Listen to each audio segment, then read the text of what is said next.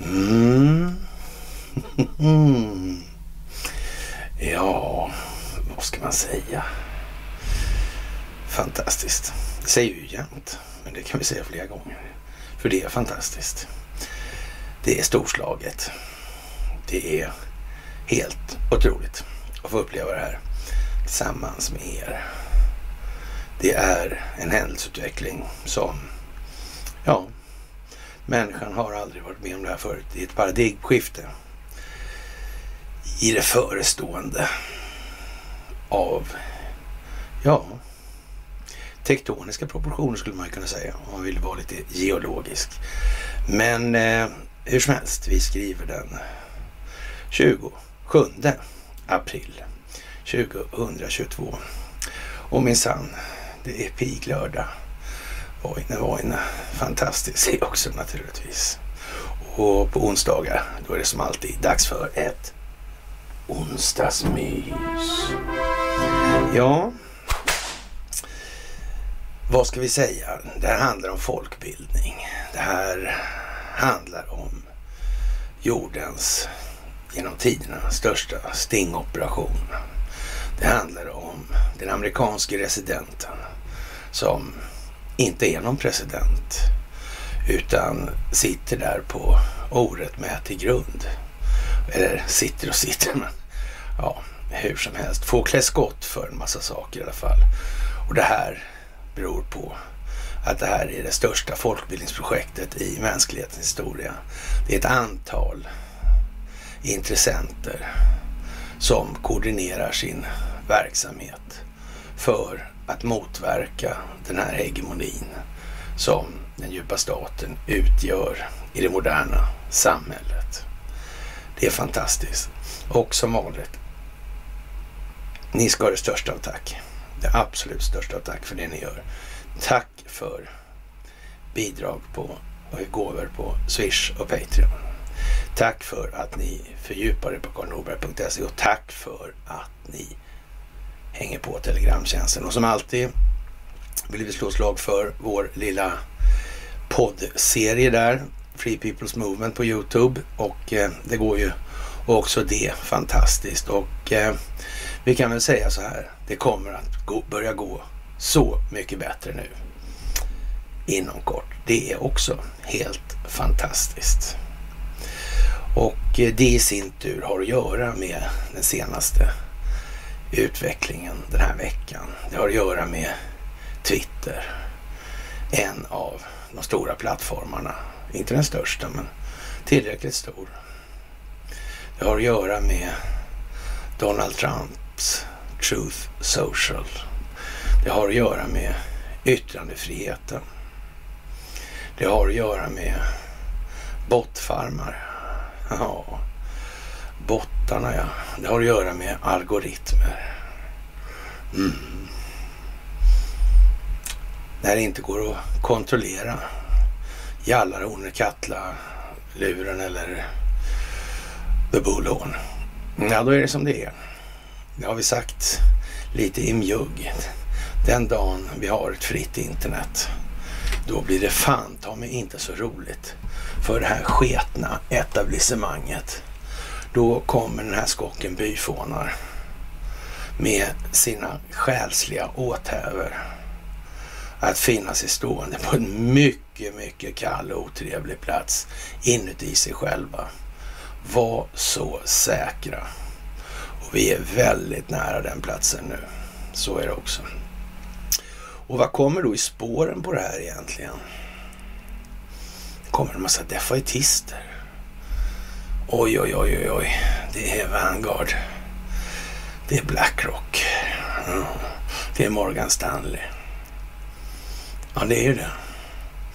Vad gäller de tre i alla fall så är det helt säkert att de håller på med finansiella transaktioner och kanske till och med har haft med teknikbörsen Nasdaq att göra.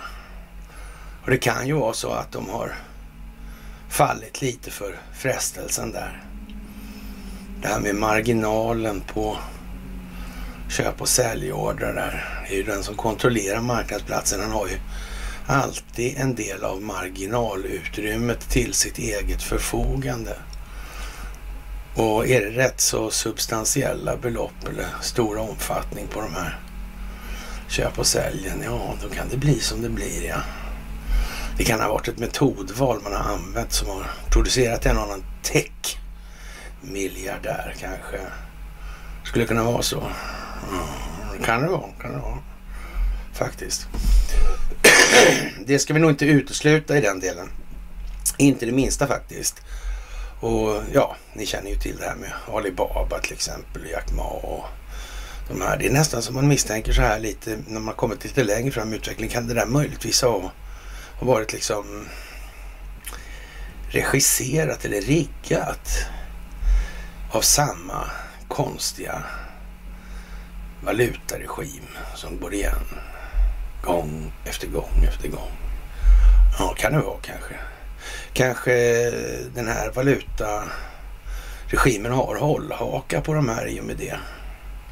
Den typen av hållhakar skulle ju vara förödande om den kom, de kom ut eller kanske inte. Jo, det kanske var något. Ja, ja, men om det är så då vore ju förnämligt att kontrollera den här uh, regimen då. Mm. Har de något starkt medel för att utöva den här kontrollen så kanske man skulle kunna använda den av själv då om man vill göra det. Jag tror att amerikanska utrikesdepartementet, eller justitiedepartementet har tänkt på den detaljen. Lite mer än alla de här jävla defaitisterna som dyker upp nu alltså. Det är ju ett helt otroligt lattjo trollpack det också. Mm. Ja. Men som sagt, ett stort tack också till den del av alternativrörelsen som faktiskt gör någonting för att föra det här framåt nu på sakliga grunder istället. Mm. Alla de här som defaitistar sig lite sådär. Mm. Det verkar konstigt. Mm. Fast de hoppas givetvis på att det ska gå bra. de är visserligen inte villiga att ta argument för det här i sak. Som till exempel detaljer med att Blackrock och Vanguard och Morgan Stanley, de står sig ganska slätt. Ja. Några andra som står sig eh, ganska slätt, det är ju EU-kommissionen där. Det är ju liksom ingen... Eh, Ja, det är inget vinnarhål riktigt. Och EU-kommissionen kommer att förbjuda Twitter i hela EU om bolaget under den nya ägaren Elon Musk börjar tillåta yttrandefrihet på plattformen. 6% av omsättningen i böter och om de framhärdar ett förbud att verka i Europa, säger då ansvarig kommissionär i saken. Och jag vet inte, ska man ta det där på allvar och hur stänger man av det där? Vem är det som bestämmer egentligen? Mm. Nu har vi kommit så långt i den här spelprocessen att de börjar ta till sådana överord. Mm. Och förväntar sig att bli tagna på allvar sen, att betrakta det som seriösa. Ja, det är klart att det finns ju en och annan ledsen själ nu. Det gör det ju förvisso. Alltså, men frågan är väl eh, hur vi ska förhålla oss till det där egentligen som människor och individer. Är det här någonting av godo som de här håller på med? Låter det här seriöst alltså? EU-kommissionen kommer att förbjuda Twitter i hela EU om bolaget under nya ägaren Elon Musk börjar tillåta yttrandefrihet på plattformen. Jag är inte säker på att det är ens med så att säga ja, en ganska frimodig tolkning går att tolka till något bra alltså. De flesta borde förstå att det där är väl ändå inte så lyckat.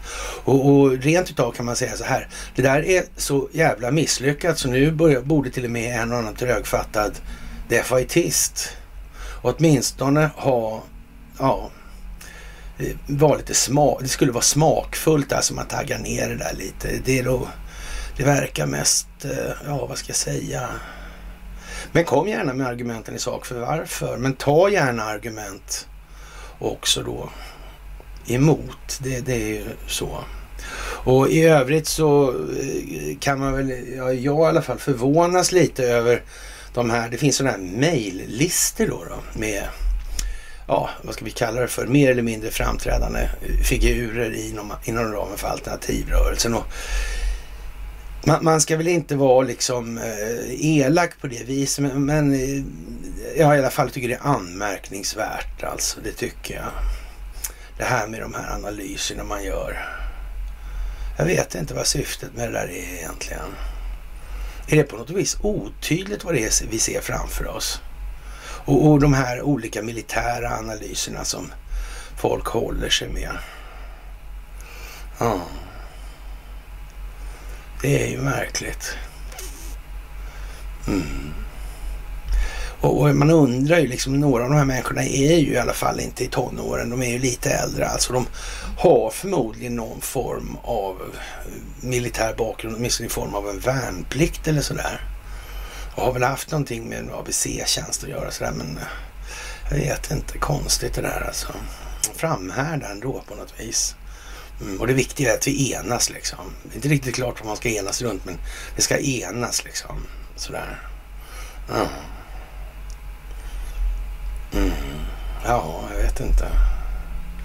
Och allt det här, de här kulisserna som finns. Det, jag tror någonstans att vi har klarat ut den delen att det är faktiskt kosmetiska de detaljer. Alltså det är kosmetik alltså för att dölja det faktumet att det ekonomi, ekonomiska skicket eller vad man ska kalla det för då, då i det här det valutafinansiella systemet. Det, det är skuldmättade, det måste döljas. Vi har tagit upp det här med det här att göra liksom, vad är, vad är valutan egentligen fotad på då, då?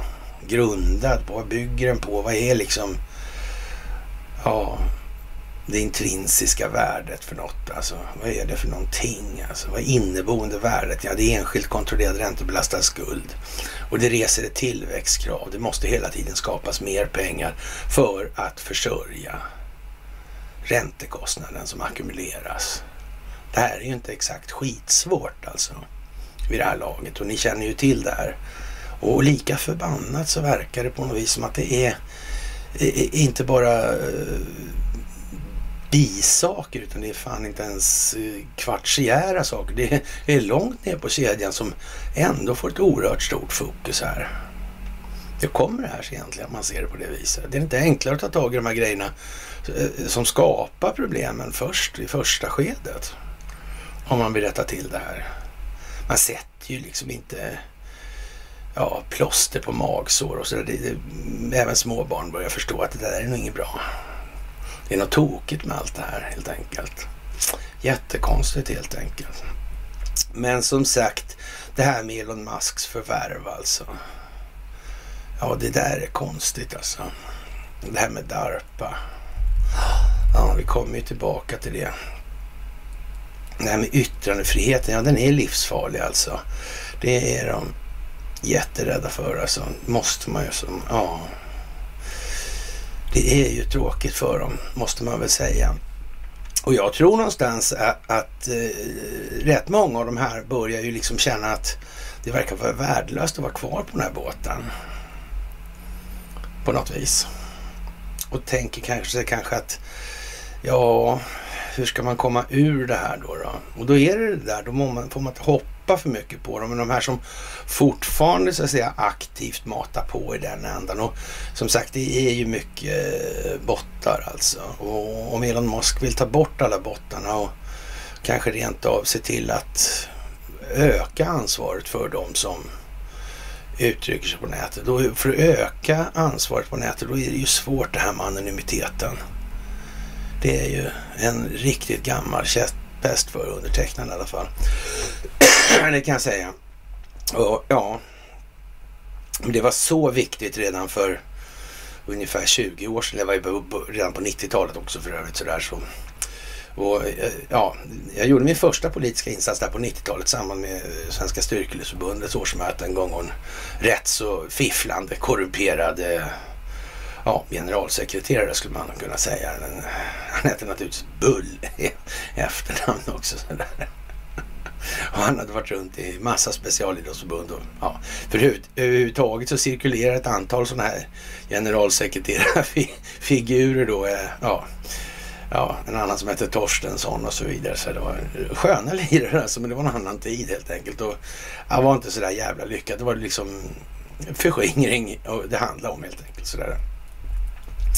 Ja, hur som helst, det brinner i knutarna i de här sammanhangen nu och eh, det säger väl det mesta när, när, man visar upp det här. Det, det kanske ger lite så att säga, eh, ja, legitimitet åt det här argumentet. Vi sagt att det, det där verkar inte vara en helt lyckad struktur och organisation i sin nuvarande form och tappning. Samtidigt som vi lika fullt måste ha någon form av överstatliga strukturer, men inte på det viset att det ska inkräkta i respektive länders verksamhet. Det ska bara så att säga, vara en kontroll för att de här länderna inte börjar ägna sig åt ett så dåligt beteende att det i sig riskerar att drabba omvärlden. Det är ju där vi måste ha så att säga rågången och den måste vi hålla klar i den meningen.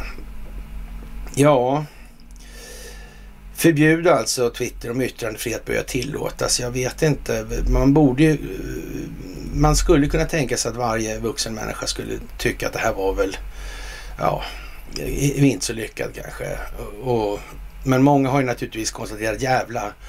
Eh, ja, Elon eh, Muskis liksom som har, har sabbat vår situation liksom. Så han är ett svin och ska gnälla på Muskis istället va. Mm. Ja, vad ska man säga? Det är ju som det är liksom. Ja, som sagt. Och det går ju, spelar ju ingen roll då om man, vad man gör i den delen heller. Därför att det här med Ericsson till exempel och den här kontrollen som amerikanska justitiedepartementet håller sig med och inte släpper på. Mm. Vad är det här egentligen? Vill man exponera? Vad sa Robert O'Brien egentligen? Han sa att det handlar om det svenska rättssystemet. Åklageriet har väl gjort så gott de har kunnat nu så vitt jag förstår det här med folkrättsbrott och såna här grejer. Mm. Jag kommer tillbaka till det också alltså. Ja. Som sagt, de här anonyma trollfarmarna de är vad de är snart och det är ett minne blott. Och eh, ja, som sagt, när en av plattformarna släpper så då blir det svårt för de andra att hålla på helt enkelt. Mm. Det kommer att bli ett gycklarspel då bara av det där för deras vidkommande. Så det håller inte. Det räcker med att få hål på det här så är det hål och nu är det hål på det viset. Vi kommer tillbaka till flera av anledningarna i det här också. Det här med att han är då en pappet i den meningen. Eh, ja, det är som sagt, eh, ja, man får tänka efter lite. Om det amerikanska justitiedepartementet gör det här medvetna om att residenten är resident. Och man har Ericsson där man har dem. Mm. Och man har haft dem där väldigt länge. Är det här egentligen någonting att diskutera om? Nej, det är ju inte det. I sak är det här intellektuellt stendött. Verkligen. Så är det. Jaha, SEB säger att det finns betydande reaktioner på räntebesked som väntas i det här och det, det vet inte jag.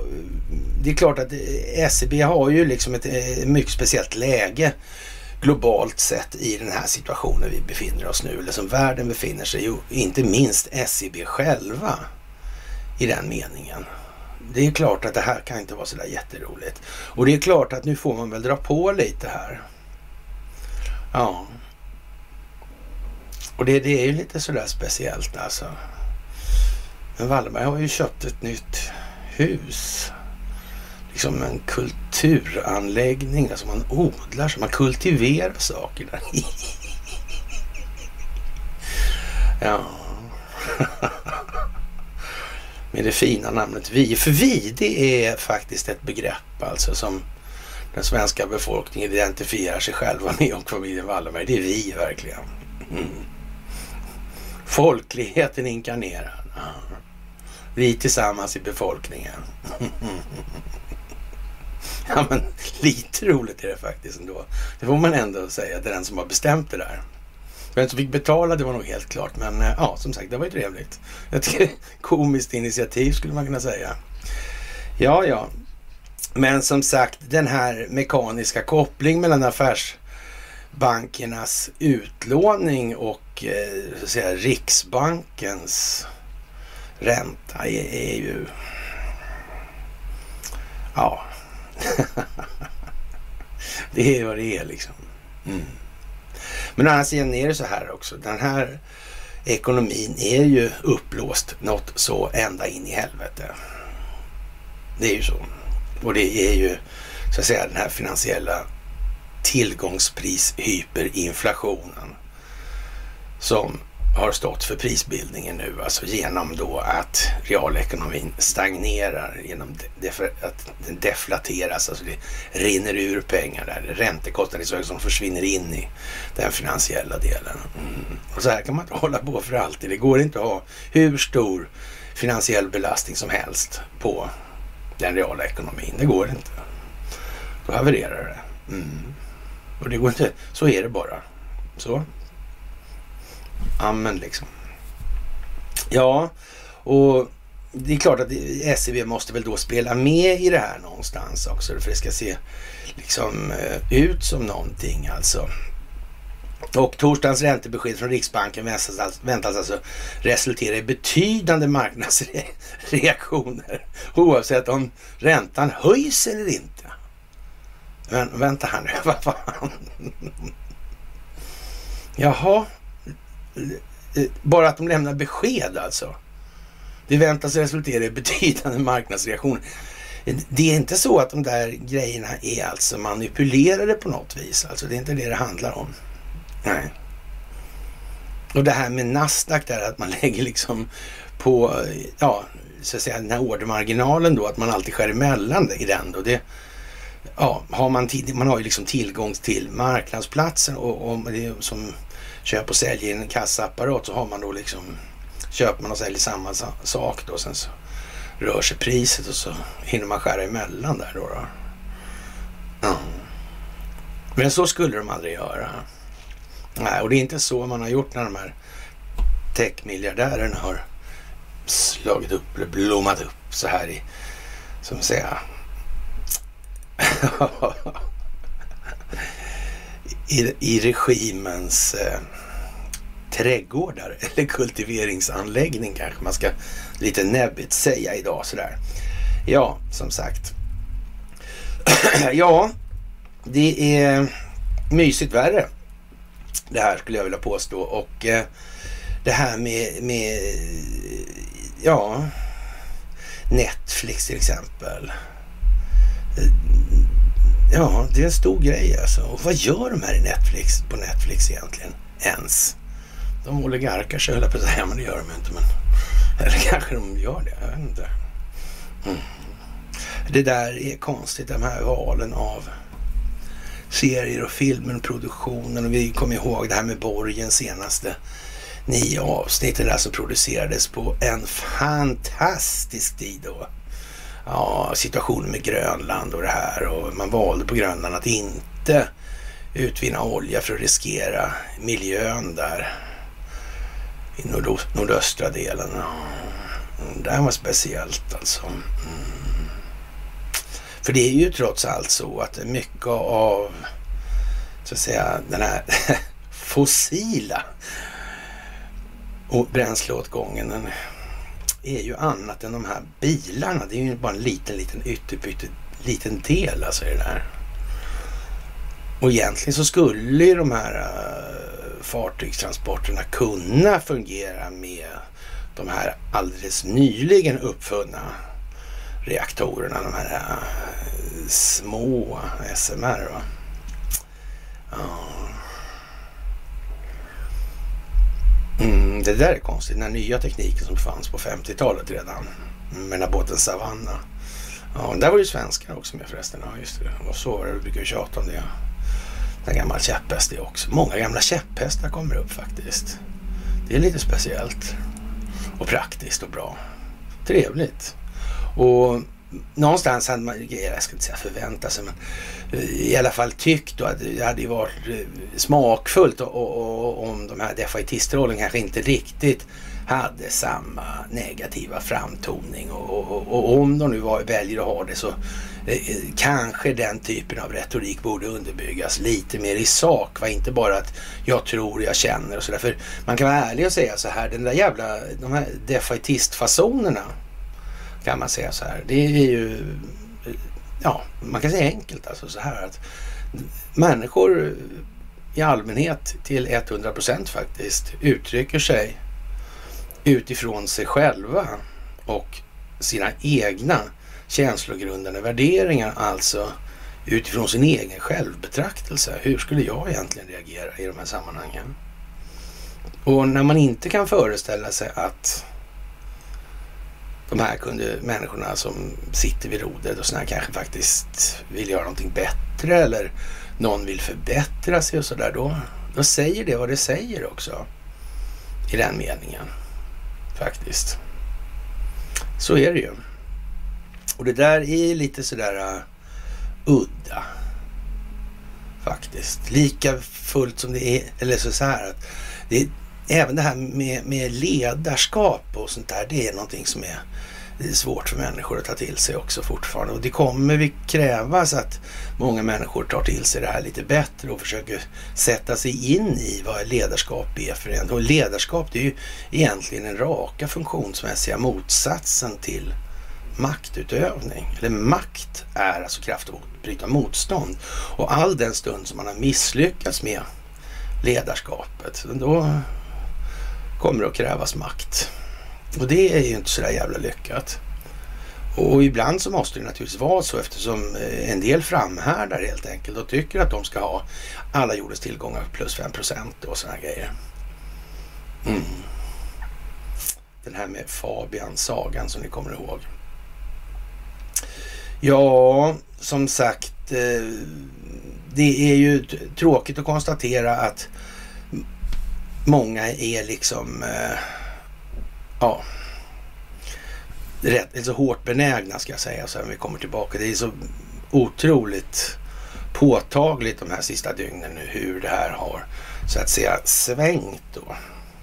Och, och ja, man, man, eh, får nästan lust att påpeka i, i olika trådar och sådär att det, det speglar mest någonting som jag är inte helt säker på att du vill förmedla med det sätt som du faktiskt uttrycker det på, alltså kontextuellt. Det är ju lite så. Mm. Faktiskt. Och man får väl vara ärlig i den meningen och säga så här, det här går inte på något annat sätt än man försöker göra det här rätt och riktigt från början.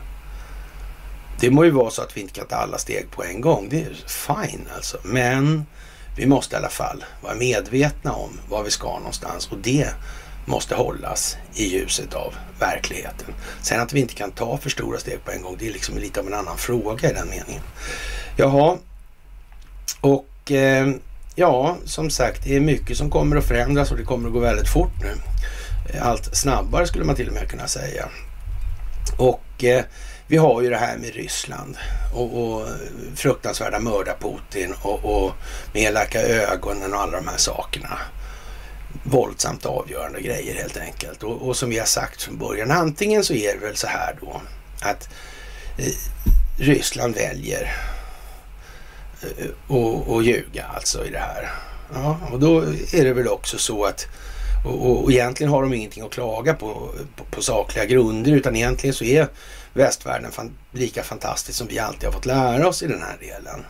Och, och vi har aldrig exploaterat någon annan världsdel i något som helst sammanhang whatsoever.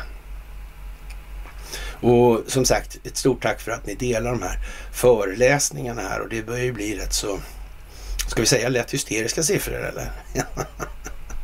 ja men eller hur? Ja det är väl inte så dåligt sådär när man, ja, över 90 000 får man säga. Det, det är ju helt okej okay på sådana här långa, ja, litanier. Det får man ju fan säga alltså. Hur som helst nu då, den ryska statsduman överväger att säga upp arrendet av Saima-kanalen där fin om Finland går med i NATO, uppger Yle och citerar den ryska statsägda tidningen Svestia. Eh, den drygt fyra mil långa kanalen som förbinder sjön Saima i Finland med Östersjön går både genom Finland och Ryssland och Finland hyr den ryska delen fram till 2062. Kanalen är i vanliga fall en del av eh, Finlands viktigaste transportleder, alltså för framförallt pappers och träprodukter. Men efter krigsutbrottet i Ukraina har trafiken avstannat och transporterna går andra vägar för tillfället. Avtal som gjorts i goda tider och är förnuftiga i den meningen kan ses över när relationerna försämras. Det vore naturligt, kommenterar Dmitrij Novikov, vice ordförande i Dumans utskott för internationella frågor till Isvestia. Och som sagt, eh, ja, om det var i optik i sammanhanget där då, eller? Detta med kanaler och båtar på tvären, NATO på tvären kan ju kanske vara lite eh, någonting i det här också. Som sagt, vi måste ju få människor att förstå det här. Vi måste ge en bild alltså, en vision, någonting som människor rent optiskt kan ta till sig. Det gäller att skapa en berättelse i det här som går att förmedla så att mottagandet leder vidare rent innehållsmässigt. Det är vad det här handlar om. Så att människor börjar att revidera sina egna känslogrundande värderingar. Och nu är det klart att när eh, från SCBs sida eh, basuneras ut att nu kommer det bli påtagliga reaktioner på räntebeskedet oavsett vad de säger. Ja, om de säger ingenting liksom så, så ska, blir det ändå stora reaktioner. Ja, då kan man ju säga så här då. Har man inte förstått hittills att det här verkar mer vara ett spel för galleriet. Det, då vet inte jag när det ska börja tränga igenom längre här. Men då får vi väl ta ytterligare några varv runt julgranen och tro mig, jag fattar att vi ska det ändå. Så jag var lite så. Ja, det blir ju så. Men det går oerhört fort nu. Och väldigt många mer, för, fler människor förstår det här än vad som ger sig till känna. Och det, det, är en rätt så stor grej att tänka på i det här alltså. Nu handlar det ju mycket där att många vet att de har fel alltså. Men det blir för pinsamt fortfarande sådär. Och, och dessutom alltså, de vill ju gärna hålla kvar i sin innevarande situation. För de, kan inte, de har kanske inte tillräcklig fantasi för att förstå vad det här egentligen måste utmynna i för någonting. Och det finns ju rätt mycket. Och när vi har sagt då, och, ja vi måste ju samarbeta får man ju påstötningar då från en rad olika håll då. Och, och, eller en massa hot också. För. Det är en oerhört mängd med hot nu. Och, och det må ju vara som det och det vi klar, eh, pratade om förra gången i det här. Men eh, någonstans, ja vad ska jag säga, de, de eh, det här med samarbetet alltså. Och, och, då vill de anföra, men vi kan inte liksom mobba hela Eh, statsförvaltningen. Vänta lite här nu alltså. Den här svenska statsförvaltningen som infördes för 500 år sedan eller sådär alltså, och, och, och kallas för den svenska syndafloden ute i Europa, till exempel polackerna då. Eh, bara för att folk inte ska bli sura som jobbar inom den förvaltningen då så ska man inte säga som det är och kanske rent av behålla den där då. då. Mm. Den här statsförvaltningen förde med sig någonting, helt garanterat. Ett rättssystem. Jo då. Som var ägnat att upprätthålla förutsättningarna för den här statsförvaltningens existens. Blir det ett rättssystem menat att främst gynna den svenska befolkningen. Eller? Det kanske inte blir det, nej. Det kanske inte blir det. Kanske det är någonting vi skulle tänka på lite mer i det här.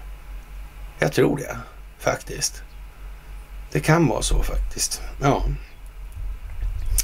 Jaha, och eh, som sagt, eh, trollen firar efter Musks Twitter, Muskis Twitterköp då. Och vad är egentligen värt mest alltså då? Pengar kontra informationsövertaget då. Och det kan man ju så att säga eh, sammanfatta till det teknologiska informationsövertaget när det då gäller kommunikationen. Det är ju liksom en, ja, det kan man säga är en vattendelare i sammanhanget. Ja, vill ha slappare innehållsmoderering alltså. Eh, eller eh, Muskis där. Och han har tidigare uttryckt sitt ogillande över det han ser som Twitters censur.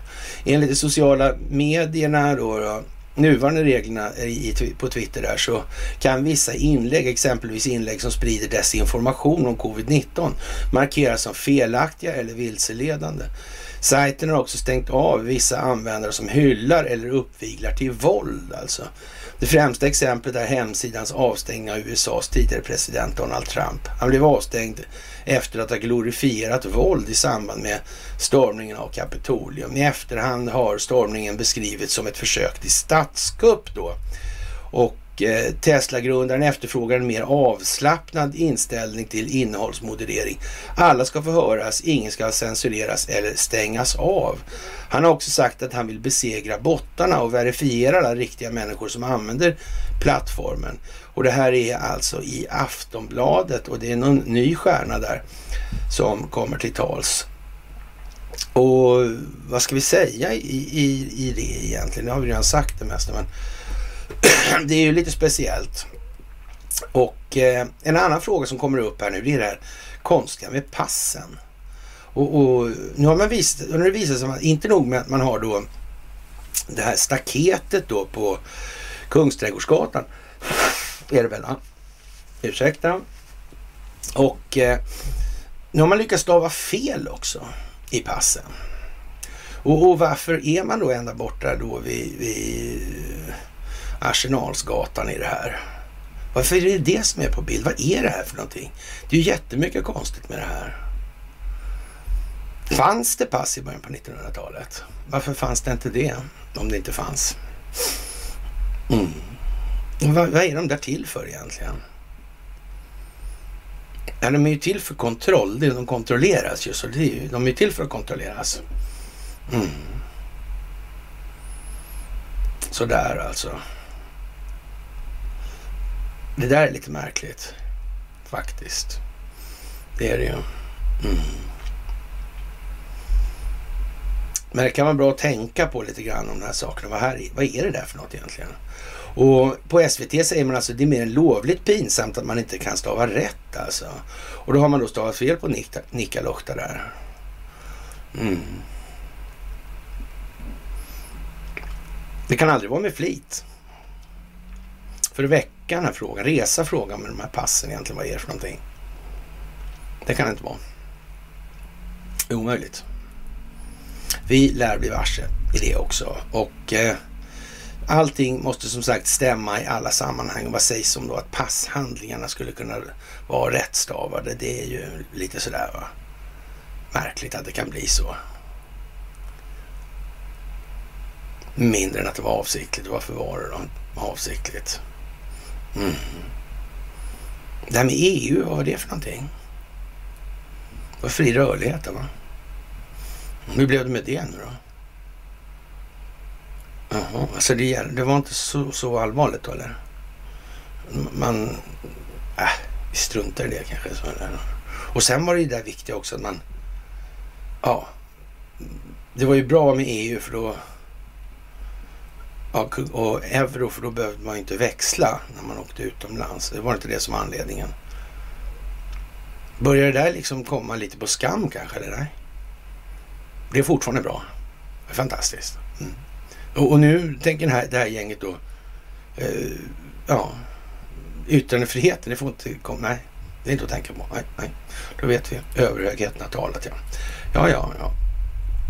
Ja, det är lite sådär kanske. Och Eh, ja, det, det, är ju lite eh, halvlöjligt kan man säga sådär. Och eh, ja, ja, som så här, någon drar till med det här då att den som inte är fullständigt blåögd kanske tvivlar på att Elon Musk drivs av sitt hjärtas godhet. Köpet av Twitter handlar förstås inte om och säkra yttrandefriheten utan om att kontrollera megafonen. Alltså, ha. Så eftersom man inte kontrollerade megafonen redan innan då så var eh, Elon Musk tvungen att köpa Twitter för att börja kontrollera megafonen. För vi har haft eh, väldigt eh, spridd och bra eller ett väldigt spritt och bra medieetablissemang så, så har vi haft ja. Mm. Och det här med och, och, de här som håller på och klagar, det, jag vet inte. Han Bezos där, har han någonting med Washington Post att göra där? Salzbergs har de någonting med New York Times att göra? Jag vet inte. Ericsson har ingenting med BBC att göra i alla fall. Det är helt säkert. Ja, då, ja men fine, då vet vi det alltså. Och det, det är bra att känna till det och komma ihåg det nu här. Och, ja, nu som sagt, nu jublar alla troll tycker man då när det har blivit så här. Jaha, och eh, som sagt, jag, häromdagen så tog jag ju upp det här med det här med ordnarna. Va? Och, och, det där är ju lite speciellt alltså. Måste jag faktiskt säga att jag tycker. Därför att det här är, blir ju lite sådär att, ja men eh, vad ska vi säga? Och, och, ja, man har då i eh, Dagens Nyheter idag faktiskt tagit fasta på myset senast. Och, och det får man ju, ni har inte kanske hört så många andra i det här landet som har yttra sig i den saken. Men det här har i alla fall Dagens Nyheter tagit fasta på mig senast. Och då, då vågar jag nästan påstå att det kan jag säga utan så att säga, vara spydig och ironisk. Va? Utan det verkar ju nästan löjeväckande. Här. Ja, ja, och det är ju naturligtvis, då eh, slår de mynt av det jag påstod där, att den borde ju vara liksom Serafimerorden i den meningen då. Man skriver alltså i Dagens Nyheter så här idag då. Om allt går som planerat kommer staten snart att börja dela ut ordnar till svenskar som gjort viktiga insatser för landet. Detta är en text publicerad på Dagens Nyheter, alltså ledarreaktionen. Och eh, ja, det mesta var inte bättre för men belöningssystemet verkar ha varit det. Fram till mitten av 70-talet kunde gemene man Nåja, få en utmärkelse inom det statliga ordensväsendet. Men i samband med 74 års regeringsform var det slut på festligheterna. Då pausades utdelandet med några få undantag. Därför är det enda idag som kommer att få kommer i fråga medlemmar i kungafamiljen samt utländska medborgare. Eh, där det senare är en del av internationell praxis när stater byter saker med varandra. Och, och, om det är dags att ändra på det? Eh, frågetecken. Ja, det är det.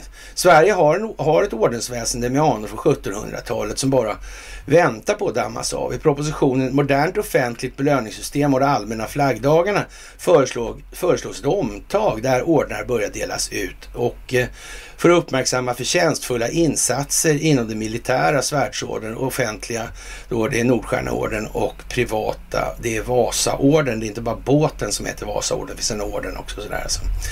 Och eh, den här sortens belöningssystem finns i många andra länder. Eh, ja, vilket kanske låter lite fånigt, det vill säga hedersbetygelse till personer som har gjort saker utöver det som kan förväntas av dem. Ett utmärkt sätt för staten att erkänna och synliggöra människor som har bidragit med det lilla extra. Och det kan ju vara så att människor som gör någonting för det större goda eller för det allmänna, alltså till eller befolkningen i allmänhet. Det skulle vara sånt som skulle så att säga, bejakas och uppmuntras. Och, och det ska naturligtvis då inte finnas någon övre gräns. Det ska ju vara det finaste som landet har att förläna vederbörande som gör sådana saker. Det ska inte vara någonting annat. Det fattar liksom nästan vem som helst om man tänker efter lite här nu. Det ska ju liksom inte vara en, som jag sa förra gången, det ska inte vara en sporongmedalj och en klapp på huvudet från överheten. Så i helvete heller. Det är ju stendumt. Nu uttrycker jag mig lite mer återhållsamt i den meningen. Och, och, och, nu känner jag att nu måste jag nog förtydliga det här alltså. För det, det var ingen som tyckte det var. Men, men det är ju naturligtvis viktigt i den delen. Och det här har ju faktiskt Dagens Nyheter fattat då av någon konstig anledning. Vad det nu kan vara för någonting då. Ja, men whatever liksom. Ja, och eh, vad ska vi säga? Eh, synliggöra med, med lilla extra som exempel på livräddning och vetenskapliga bedrifter. Men spannet är tänkt att vara brett och även inkludera civilsamhället. Och man kan väl säga så här att eh, i någon mening så står ju vi inför det största skiftet, det tektoniska socialpsykologiska skiftet som någonsin har funnits eller existerat. Och, och, och, det kommer ju krävas enormt mycket av många människor. Och många människor är inte i det här läget spantade att klara sig själva. Och det här med ledarskap är vad det är i den meningen. Så är det bara. Och kan man inte motivera varför man tycker det ena eller andra i de här sammanhangen, då får man ju faktiskt finna sig i att kanske inte bli betraktad som helt tillfyllest för uppgiften alltså. Sådär.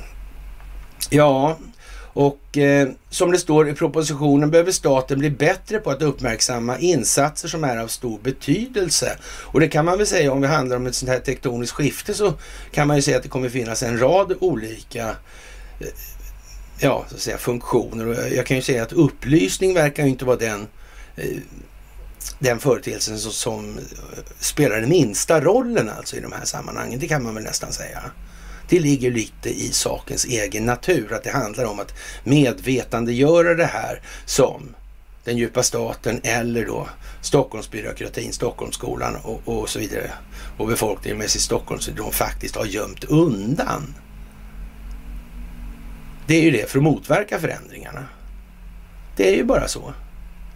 Och eh, ja, Ah, och i det sammanhanget har det nygamla ordensväsendet en självklar roll, även om ambitionen att alla ordnar ska vara likvärdiga sannolikt inte slår in. Serafimerorden som enligt Nationalencyklopedin är Sveriges högsta orden kommer icke blåblodiga svenskar även fortsättningsvis bara att kunna annat än att drömma om alltså. Och, och det är ju som jag säger, det är ju för fan fullkomligt löjeväckande. Jag menar, kan väl ingen säga att kungen har gjort någonting för det här landet värt namnet? Jag menar, det finns en hel historia bakom det här. Det är ju inte ens nära. Eller vad sägs om no, några i det politiska etablissemanget som inte heller kritiserar det här som håller på att hända och sker? Jag menar, befolkningen måste ju liksom någonstans få klart för sig att det är de som är själva kärnan i det här. Befolkningen är det som utgör det här landets kultur. Det är ju bara så. Och, och, vad ska man säga, samhället måste ge sitt högsta betyg till vad som har varit bäst för det allmänna, det större goda. Det finns inget annat alltså. Och det kan inte finnas någonting ovanför det och, och om det ska vara seriöst, såklart inte alltså. Och framförallt inte några sådana här av, av skitklisternas egna liksom varianter. Som går ut på att hålla det här jävla systemet på plats. Det här ska ju gå ut på befolkningens bästa hela tiden.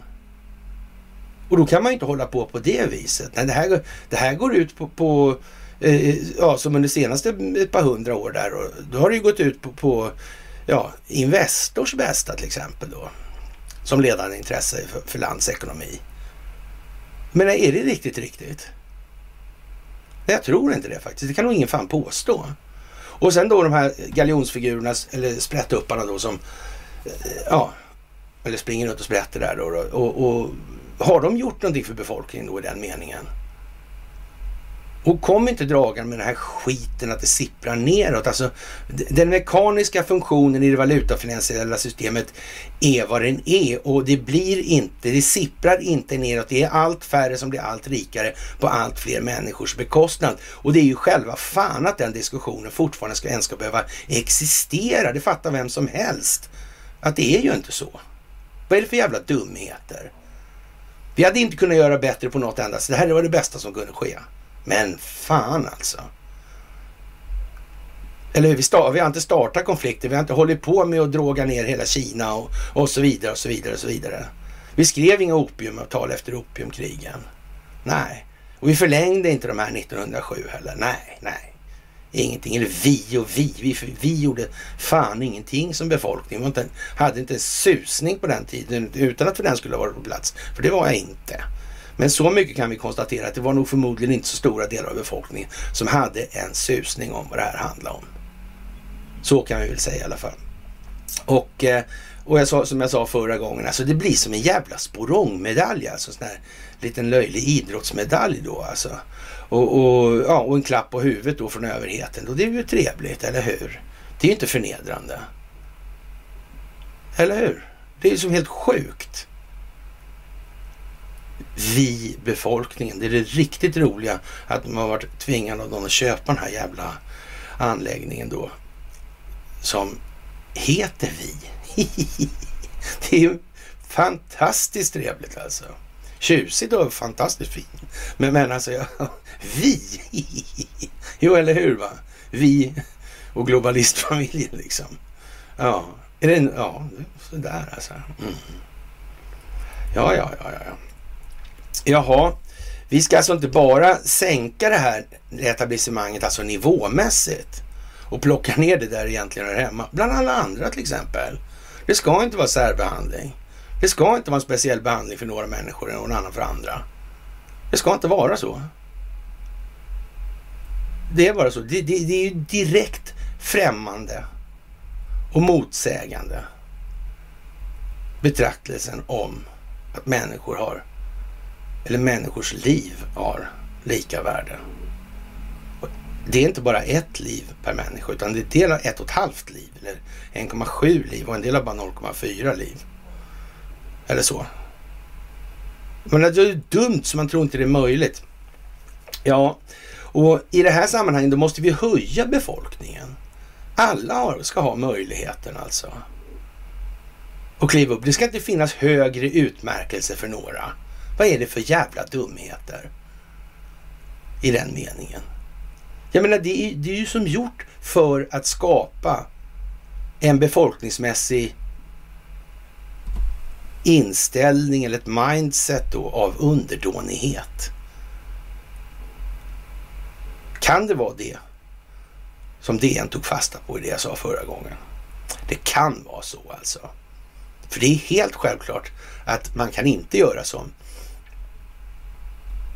Ja, var han sverigedemokrat eller socialdemokrat eller moderat, det kanske spelar mindre roll. Men mm. Löjligt är det lika förbannat. Faktiskt. Det är så det är alltså. Ja, som sagt, vi måste premiera det här före, föregångsmannaskapet i den delen. Vad är det som är viktigt?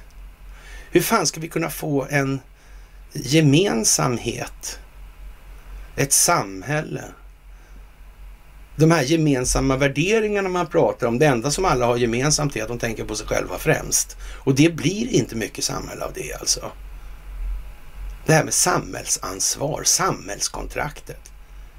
Inom ramen för enskild vinstmaximering som ledande premiss för beteendet. Liksom, eh, kan det bli dummare eller? Nej, det kan det inte. Det är så hål i huvudet så det saknar motstycke helt enkelt. Och hur kommer det sig att ingen tar upp det här? Vad beror det på? Det är ju helt självklar fundamenta egentligen. Och det vill man inte ta i. Vad kan det bero på? Sitter det någon liten gnidig typ där i alla fall alltså? Ja, men är det inte fantastiskt? Jo. Eller så jävla pinsamt så det liknar ingenting. Och det här med att människor inte tror att andra ser det. Men det är ju bedrövligt. Helt bedrövligt är det. Jaha, och annars så kan man säga så här också. Om vi inte reser oss upp i det här och kräver liksom att vadå? Landet ska dela ut så att säga ja, en utmärkelse för att någon har gjort något för landet eller då befolkningen då i landet.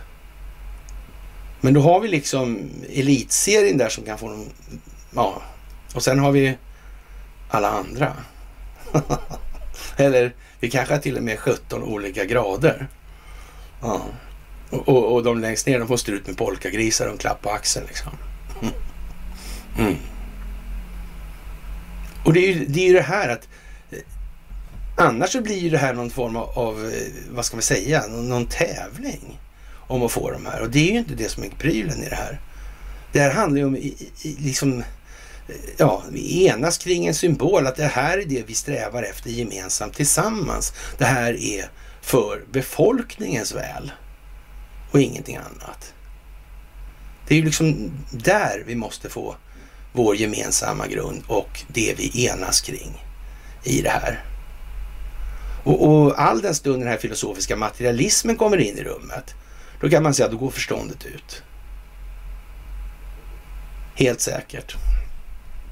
Ja, det är i alla fall lite komiskt att man tar upp det där och, och vad ska man säga? Det är ju många som är emot det här. Det ska inte vara några ledare, det ska inte vara några lagar, det ska inte vara några regler och så vidare. Men jag vet inte, det där är ju liksom, eh, det där är inte ens naivt, det är bara dumt. Bara dumt är det alltså. Människan kommer aldrig bli fullkomlig, det är helt säkert. Det kommer alltid finnas utrymme till förbättringar. Och, och, det är möjligt att man tycker då liksom, ja, men då får man ta då får de ta den smällen. Ja, men frågan är ju någonstans så här att eh, nu ska vi inte säga så här, den amerikanska konstitutionen är mer avancerad än vad lagstiftningen i det här landet är, absolut. Alltså den är en modernare modell då i alla fall. Det är i alla fall sken av att vara för befolkning, vara för befolkningens bästa, även om den i sig bygger på någon form av filosofisk materialism då. Det här med ägande och hej och hå liksom, i den meningen. Mm. Och det är enda garantin mot att det här inte blir korrumperat. Jaha. Ja, man kan ju säga så här också. Det har i alla fall gått att göra utöva en rätt så bra kontroll under senaste årtiondet. Med hjälp av kvantumdatorer och internet. Det är helt säkert. Mm. Men som sagt, det går inte att ta det här för i för stora steg. Men det kan ju också säga användas också till det allmännas bästa. Och då, naturligtvis är det ju många människor som säger då att nej, men då, de kommer bara bli korrumperade. Ja, visst. Men öppenhet och transparens är ett bra botemedel mot korruption. Man kan säga att det är det enda botemedlet. Och det är det enda som är den möjliga vägen framåt i det här. Annars står vi just nu vid den mest fantastiska av alla tidpunkter under människans historia. Aldrig har så få människor ägt så mycket på bekostnad av så många andra människor.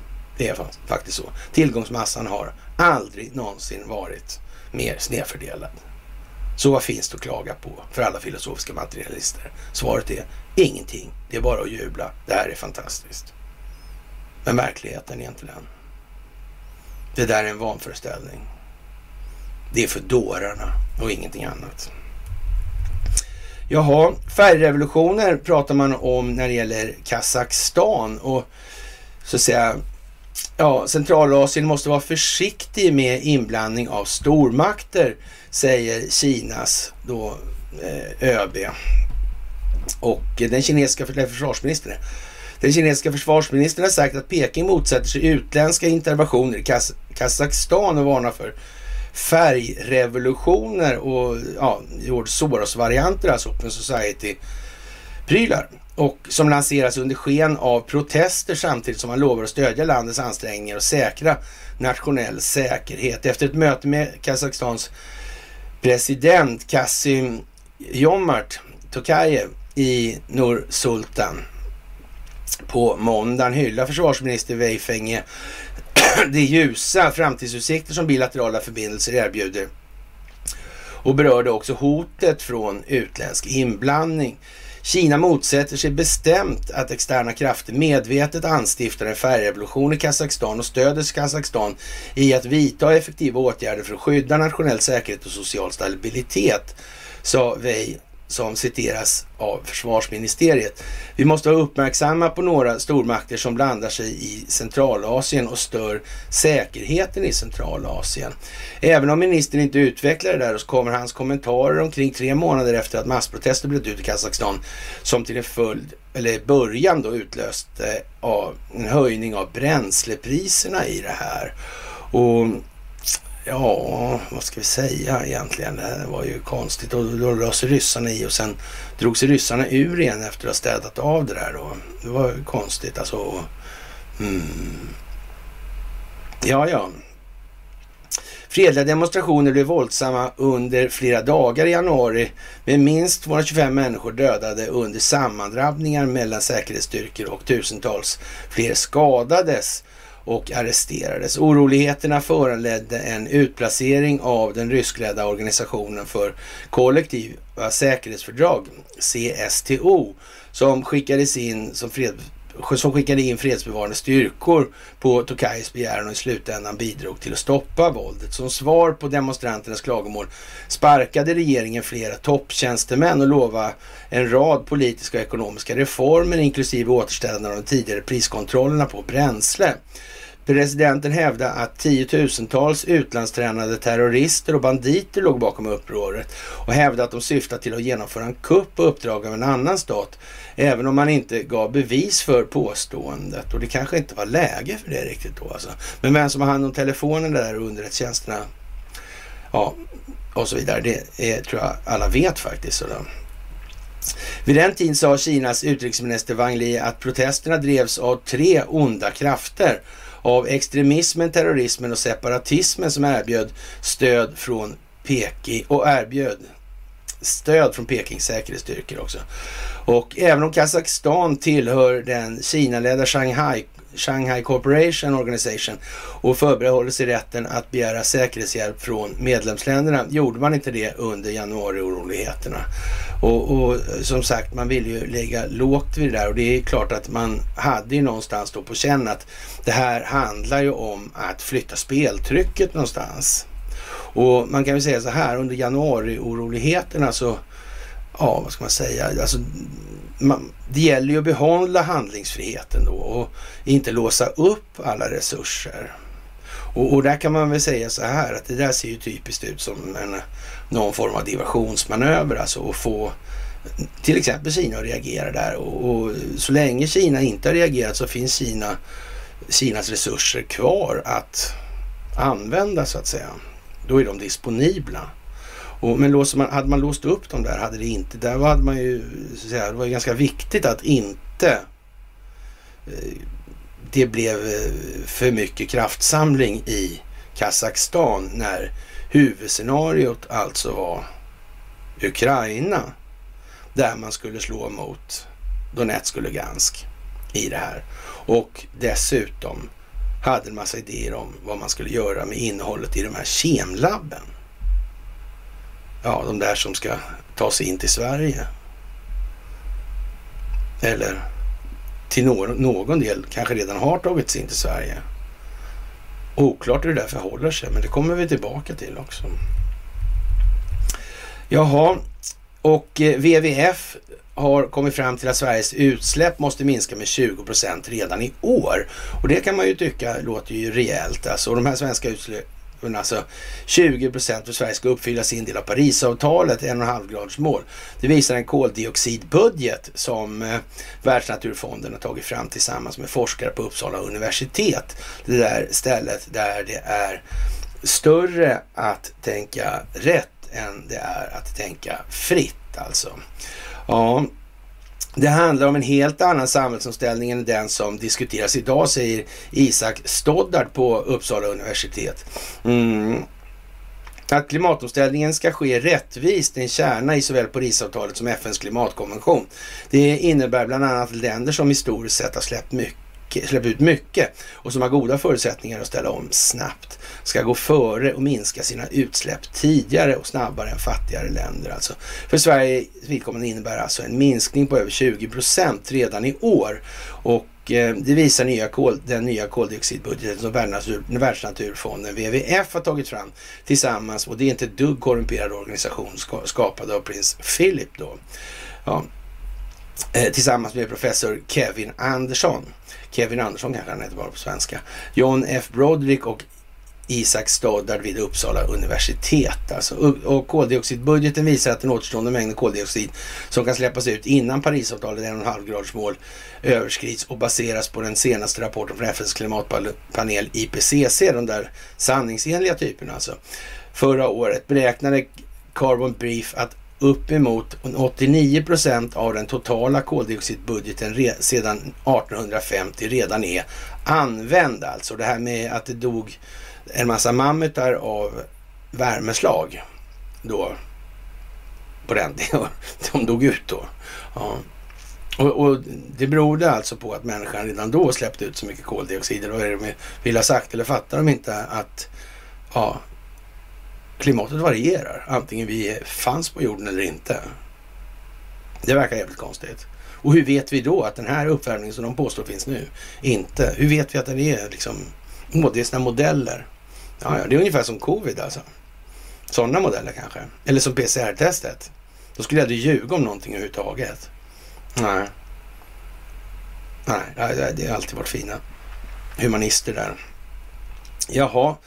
WWF hoppas nu att Sverige ska anta en nationell koldioxidbudget som politiskt styrmedel och eh, ja, vad ska man säga, budgeten visar att det som krävs är en helt annan samhällsomställning än den vi ser alltså i något industriellt land och för den delen hos något, någon part i debatten idag säger då den här stoddar till Dagens Nyheter. Om vi inte själva når våra åtaganden i Parisavtalet kan vi inte förvänta oss att andra länder gör det heller. Och om vi gör det då, och då kan vi förvänta oss att alla andra eller fler gör det, eller vadå? De skiter inte i Sverige, de tänker hellre, de svälter hellre alltså. Och, och ja, det, det är trovärdigt. Ja, och om de skiter i det som är oändligt mycket större än vad vi är, så spelar det vilken roll då? Mm. Är det här den bästa vägen att gå tro? Ja, jag är inte säker på det faktiskt. Fast samtidigt så är det den bästa vägen att gå. För att få människor att vakna. Det här är så dumt. Så det är gjort för att människor ska vakna. Och ingenting annat. Jaha, och eh, ja. Det ena tidigare granskade de svenska klimatmålen och kunde då berätta att frågan om att skaffa en nationell koldioxidbudget var på agendan redan i anslutning till den processen som avslutades 2017 alltså. Och eh, alla politiska partier har sina hjärtefrågor och till slut kommer man till ett avgörande man får lyssna in och sy ihop en kompromiss som är tillräckligt smaklig för att alla parter och, och, och, då föll koldioxidbudgetar, sa utredningens huvudsekreterare Stefan Nyström till DN vid den här tidpunkten då. Och jag vet inte, det här är ju liksom eh, jättespeciellt alltså. WWF har valt att utgå från det IPCC budgetalternativ som ger en 50 chans att klara 1,5-gradersmålet för en större chans att nå målet krävs ännu större utsläppsminskningar. Ja, det kanske är bättre att hela mänskligheten dör ut. Så. Mm. För att rädda klimatet. Ja. Ja, man måste ju dra det till sin spets alltså. Ja. Och eh, mänskligheten befinner sig sannolikt i det mest avgörande årtionde någonsin och det är fan sant i alla fall. I sin andra, men inte ur det perspektivet, i sin andra delrapport tidigare i år konstaterade FNs klimatpanel IPCC att klimatförändringarna redan har lett till oåterkalleliga effekter. Alltså. Ja, så kan det vara. Men frågan är vad klimatförändringarna beror på. Och att det bara är början. Artutrotningen, dödliga extremväder och den redan svåra vattenbristen kommer att förvärras med ökande temperaturer. FNs generalsekreterare Antonio Guterres eh, påpekat när rapporten kom mot världens politiska makthavare. Den avsägelse av ledarskap som sker är brottslig. Ja, vad fan ska man säga? Det är det här, man kan säga att det här är det helt patetiska alltså. När de här jävla politruckerna och det där gänget alltså egennyttans paladiner big time alltså. Sitter och pratar om ledarskap. Men helvete alltså. Och, och som sagt, vi kan slå ett slag för den här boken, alltså i Motgång ledaren fram. Alltså den är ju några decennier före sin tid i den meningen och, och, och blev följaktligen visserligen på, ja, de hade ingen koll de som läste igenom det där från förlagen, de fattade ingenting så det spelade ingen roll för dem naturligtvis. Så. Men som sagt, ledarskap är vad det är. Ja. Och, och som Guterres säger nu, har han inte sågat sig själv i foten förut så den trillade av så gjorde han det nu i alla fall. Det är helt jävla säkert. Ja, och antingen så ska vi satsa på mänskligheten eller också ska vi satsa på någonting annat. Och då vet inte vi riktigt vad det ska vara liksom. Ska det vara klimatet då? Ja, men då är det väl lättare att alla tar liv av sig på en gång alltså. Är det inte det? Det är väl bara att avfolka jorden då. Vilka är det som ska vara kvar då? Vem ska bestämma det och varför? På vilka grunder? Mm. Och så vidare och så vidare och så vidare. Men det här är lika hål i huvudet som de flesta andra sådana här resonemang man måste, måste dra till för att folk ska kvickna till lite grann nu här. För, för det behövs alltså. Ja, ja, en stadig e- ekonomi. Ja, DNs tidigare granskningar har visat att Sverige är långt ifrån att klara klimatmålen som i sig är otillräckliga alltså. Och ja, Och så kommer den här då, då. I förra veckan fick regeringen kraftig kritik för förslagen i vårbudgeten. Bland annat gällande satsningar som minskar kostnaden för fossila bränslen. Det här med fossila bränslen, var kommer, var kom begreppet fossil in i det här någonstans? De här att det är dinosaurierna som blev de här kolvätena vi eldar upp då. Det är fossilt bränsle. Jaha. Eller har det varit språkvård här? Är det någon, är det någon tanke bakom att kalla det här för, för, för, fossilt? Det har ju väldigt lite med fossilt att göra på det viset i vart fall. Mm. Konstigt alltså. Det är konstigt. Ja. Vi saknar ett politiskt ledarskap i klimatfrågan. Klimat och naturkrisen kommer att behöva omfattande investeringar. Vissa åtgärder i budgeten innebär i praktiken att man låser fast människor i ett fossilberoende. Fossilberoende? Jag menar, om, om man inte ens har gjort sig omaket, ungefär som det här med passen.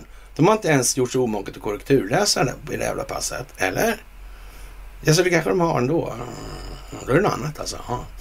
Ja, ja, men här då, fossilberoende. Ja, ja, ja. Det ger en väldigt märklig signal om vad vi är på väg, säger Johanna Sandahl, ordförande för Naturskyddsföreningen, till DN då alltså. Jaha. Ja, men fantastiskt. Ja, då är det tur då att de här nya kärnkraftverken kommer då. För hur är det med den där farligheten då?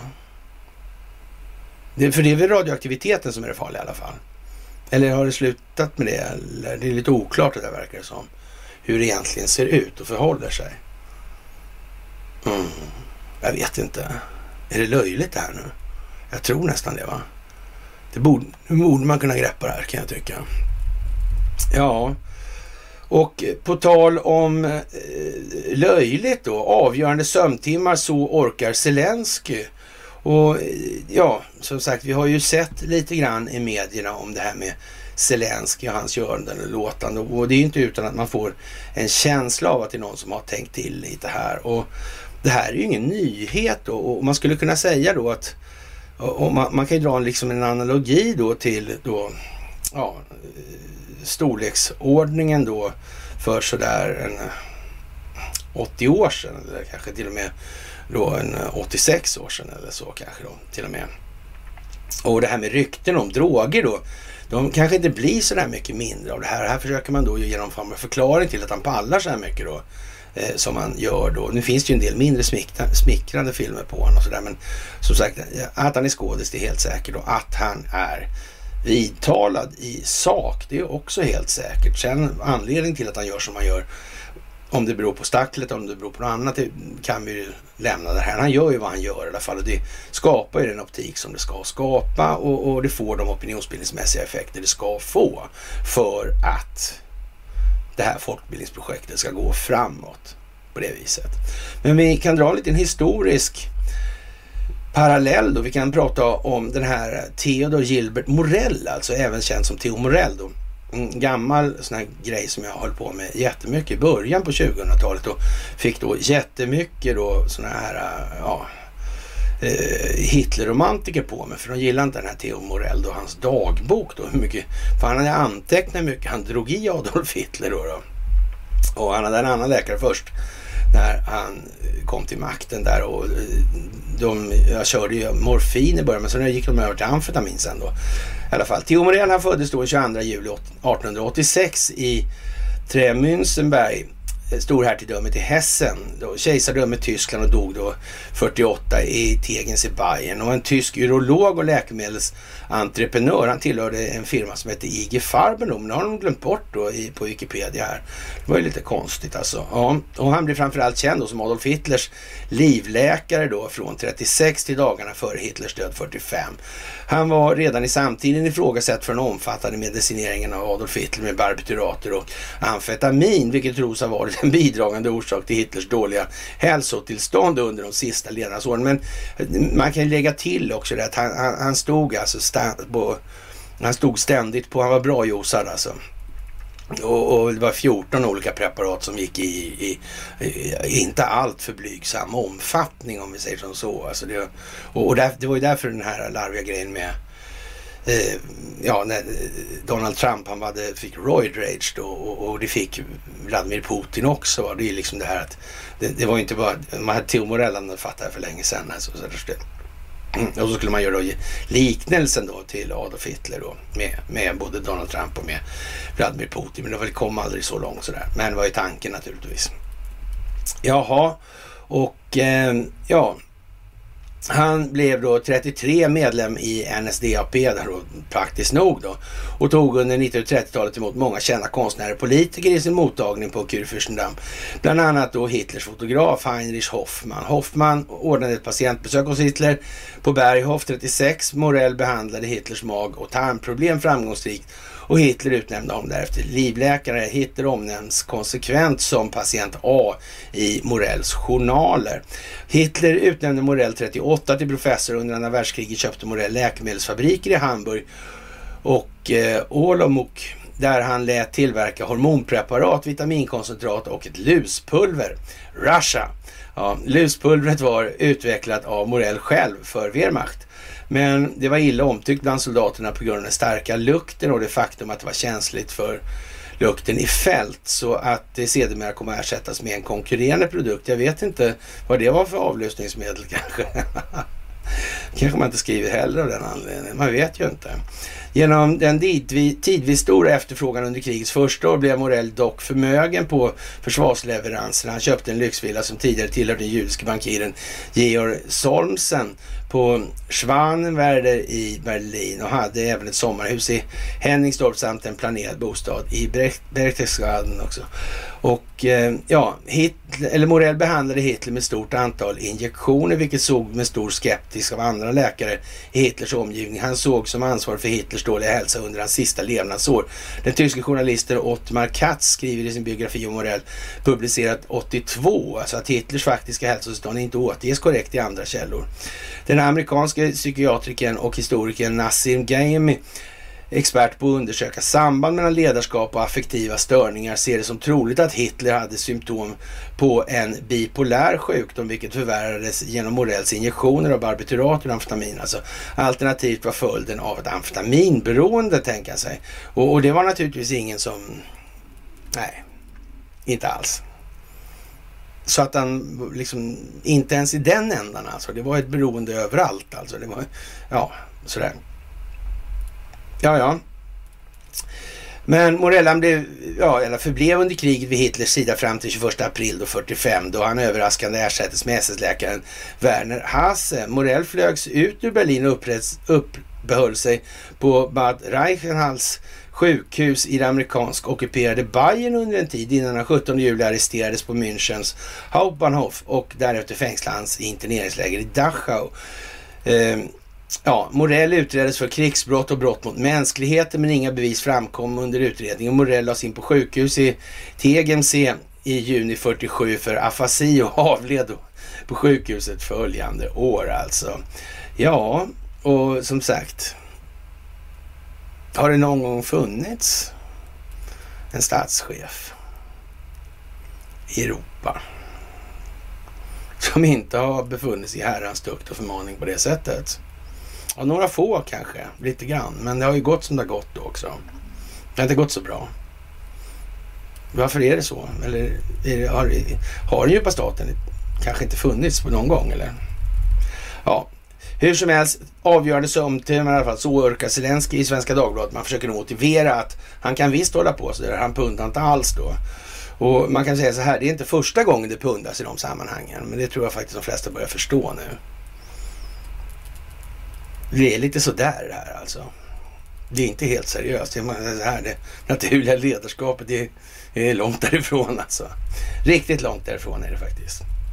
Jaha, och eh, ryska hoten mot Sverige, det är ett eko från baltstaterna och, och det är klart att när träsket dräneras och jallarhornet har tagits då i som en form av Twitter så återstår det bara en massa sån här tramsig svanesång. Alltså den blir bara svagare och svagare. Den börjar klinga bort där nu nästan.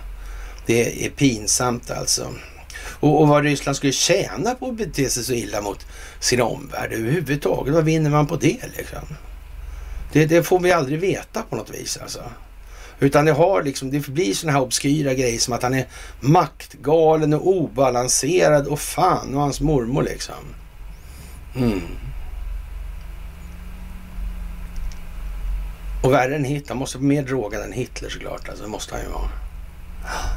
Han måste vara så faktiskt. Mm. Ja, ja, och eh, som sagt, mycket prenumerationer, följare och likes då bygger på de här bottarna som nu hänger lite löst till då. För koderna i det här då, då de, ja, de ägs av Elon Musk nu. Så. Mm. Ja, det är spännande det där. Kanske Twitter och eh, Truth Social går att kombinera. Man vet ju inte. Det här med öppen källkod verkar vara det verkar vara någonting. Öppenhet och transparens är liksom, eh, ja. Det är lite eh, speciellt faktiskt. Mm. Med botkontorna under avveckling och inga ändringar är möjliga på Twitter så kommer det läckor från Twitters personalmöte om att diskutera övertagandet av Elon Musk som visar att chefer blir känslosamma och försöker hantera de kommande förändringarna. På tisdagen publicerade Projekt Veritas läckta ljudfiler då från två chefer medan politiker rapporterade att den tredje slets i kvalen då under måndagsmötet då. Och Eh, Elon Musk han gjorde det klart offentligt att en stor del av anledningen till att han köpte plattformen var på grund av modereringspolicy och oenighet om hur man hanterar hälsan då. Kan Twitters marknadschef och chef för människor då, eller, ja, Leslie Burland höras i den här läckta ljudfilen. Det här sätter Twittertjänsten och Trust och Safety samt alla som bryr sig om hälsan på plattformen i en mycket svår position alltså. En minuts inspelning som delades av Projekt Veritas till Post, Post Millennial på tisdagen innehåller också vdn Parak Agravals som hade tagit över efter företagsgrundare Jack Dorsey i december. Alltså Jack Dorsey han stödjer nu Elon Musk i det här. Jag tror att Twitter växer som tjänst gör att fler människor kan använda produkten och få en bättre upplevelse eftersom vi kan göra konversationen på Twitter säkrare eftersom vi har byggt verktyg, processer för att människor ska kunna känna sig trygga och kontrollera sina upplevelser. Jag tror att det finns mycket arbete vi måste göra för att fortsätta göra det bättre, säger Agrawal. Bland annat innebär det mer eftertänksam måttlighet alltså. Bland, ibland innebär det att göra saker enklare. Ibland innebär det att man ändrar produktincitament för att kunna lösa problem genom produkter ibland istället för policyförändringar då. då. Ja, det låter ju inte så bra det här om de har någonting att dölja i historiskt och det verkar ju som att de har en hel del att dölja i det sammanhanget faktiskt. Och det visar sig att Dominion har eh, manipulerat de här eh, certifieringarna genom att de har ju haft ett eget sånt där avlönat certifieringsföretag. Det har inte varit några delstater som har gjort det där. Och det kommer fram nu. Ja, det blir bara bättre det här alltså. Som sagt, det blir problematiskt vad det lider i det här. Det tog det fan vara oundvikligt alltså. Ja, och eh, vad ska vi säga? Små kärnkraftverk lockar, lockar Vattenfall med frågetecknen finns alltså. Ja, mm, det skulle bli för dyrt att uppgradera de här gamla i alla fall. Men en ny teknik med små modulära kärnkraftverk kan ge både billigare och mer lönsam elproduktion, hoppas nu energijätten. Ja, och hoppas på en lagändring i det här. Mm. Konstigt här nu, men det tekniken har funnits så länge som helst. Mm. Hur är det egentligen med den här radioaktiviteten? Egentligen alltså. Mm. Hur är det i Tjernobyl? Ja, ja. Det vet man inte riktigt. Jaha. Och eh, ja, man har hittat en eh, massa barn sägs det då i Ukraina och, och de här transplantationsoperationer för eh, ja, europeiska patienter och det är naturligtvis ett jävla eh, ett moras med sådana här saker. För, för det är ju inte så att eh, det är helt fritt från korruption i Ukraina alltså.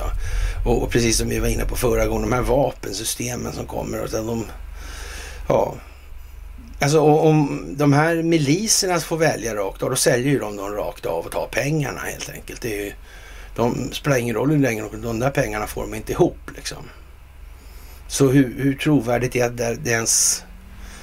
Ja, det är som sagt, om det finns reguljära enheter som fortfarande har någon verksamhet igång, ja det eh, får ju vi knappt veta alltså. Och det här kan ju som sagt dra ut ordentligt på tiden. Det kan ju finnas en hel del städarbete kvar att göra där nere. Faktiskt. Mm. Sådär. Och som sagt, familjen Wallenberg köper tillbaka Vi trädgårdar i Ockelbo. Och, och det är ju faktiskt lite eh, speciellt alltså. ja. Och frågan är ju vilken kakburk de här inte har haft fingrarna i egentligen. Och frågan är ju om omvärlden kanske har upptäckt det här nu. Det blir ju lite dråpligt då om man säger. Ja, det är ju som det är kort sagt. Det är häpnadsväckande mycket nu. Och eh, i en telefonintervju säger Donald Trump att de här, det här spioner, spioneriet som han blev utsatt för under presidentvalet 16 när han var president av Obama, Clinton och flera då, är förräderi och det ska straffas med dödsstraff då. För att få mänskligheten att förstå hur omfattande det här det här har varit och hur komplex den djupa statens system är över hela världen och hur många individer som är involverade i att förstöra större delen av mänskligheten så tar det tid att visa och få befolkningen, inte bara i USA, att förstå och se det här alltså. Men eh, ja, det har liksom, det, det, det är ett stort folkbildningsprojekt alltså, inte så där jättelitet. Och det är därför som vi digitala soldater inkluderar oss då alltså eh, som vi berättar sanningen på sociala medier genom att prata med människor genom bloggar och demonstrationer och föreläsningar och ja, småpoddar och sådär som vi håller på med. Och det är ju den vägen vi får ha. Och nu kommer ju det här att ta en mycket större hastighet, en utvecklingshastighet alltså. När då Jallarhornet inte längre är någonting som den djupa staten förfogar över i den utsträckningen. Nu sitter många jävligt löst till helt enkelt. Och eh, ja, man kan på många håll känna de hårda vinsterna, vindarna blåser från de här okunniga och ointresserade människorna. Men, och vi blir kallade konspirationsteoretiker och ännu värre alltså. Men den totala sanningen är på väg att explodera i ansiktet på den djupa staten och alla de här sovande människorna. Så vem har kontrollen då egentligen i det här?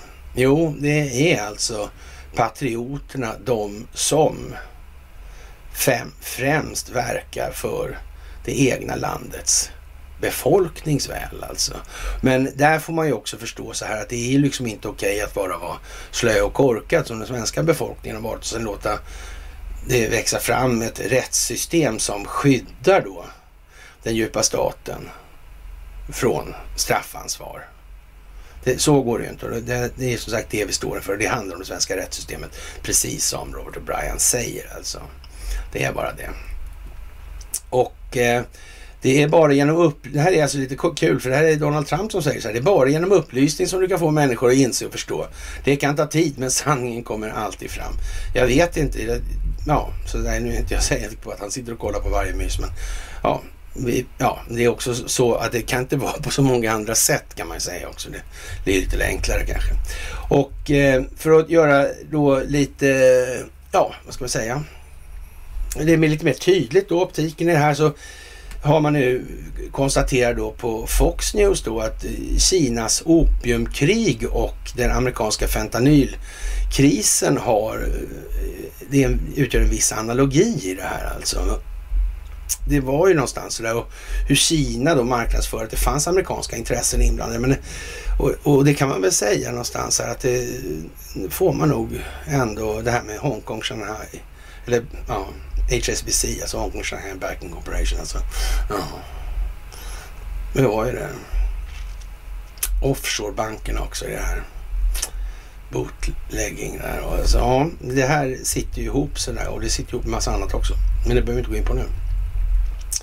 Jaha, och eh, det är många människor som inte kan se skogen för bara träd när det kommer till vad som egentligen händer i vår omvärld just nu. Och det är ju det vi försöker förmedla här, alltså nya grepp, lite grann annan vinkel och så vidare hela tiden för att knyta ihop det här då. Och eh, det kan vi säga så här, det här som sker nu, det är ju inte så motståndet beter sig då om de så att säga stiger i makt.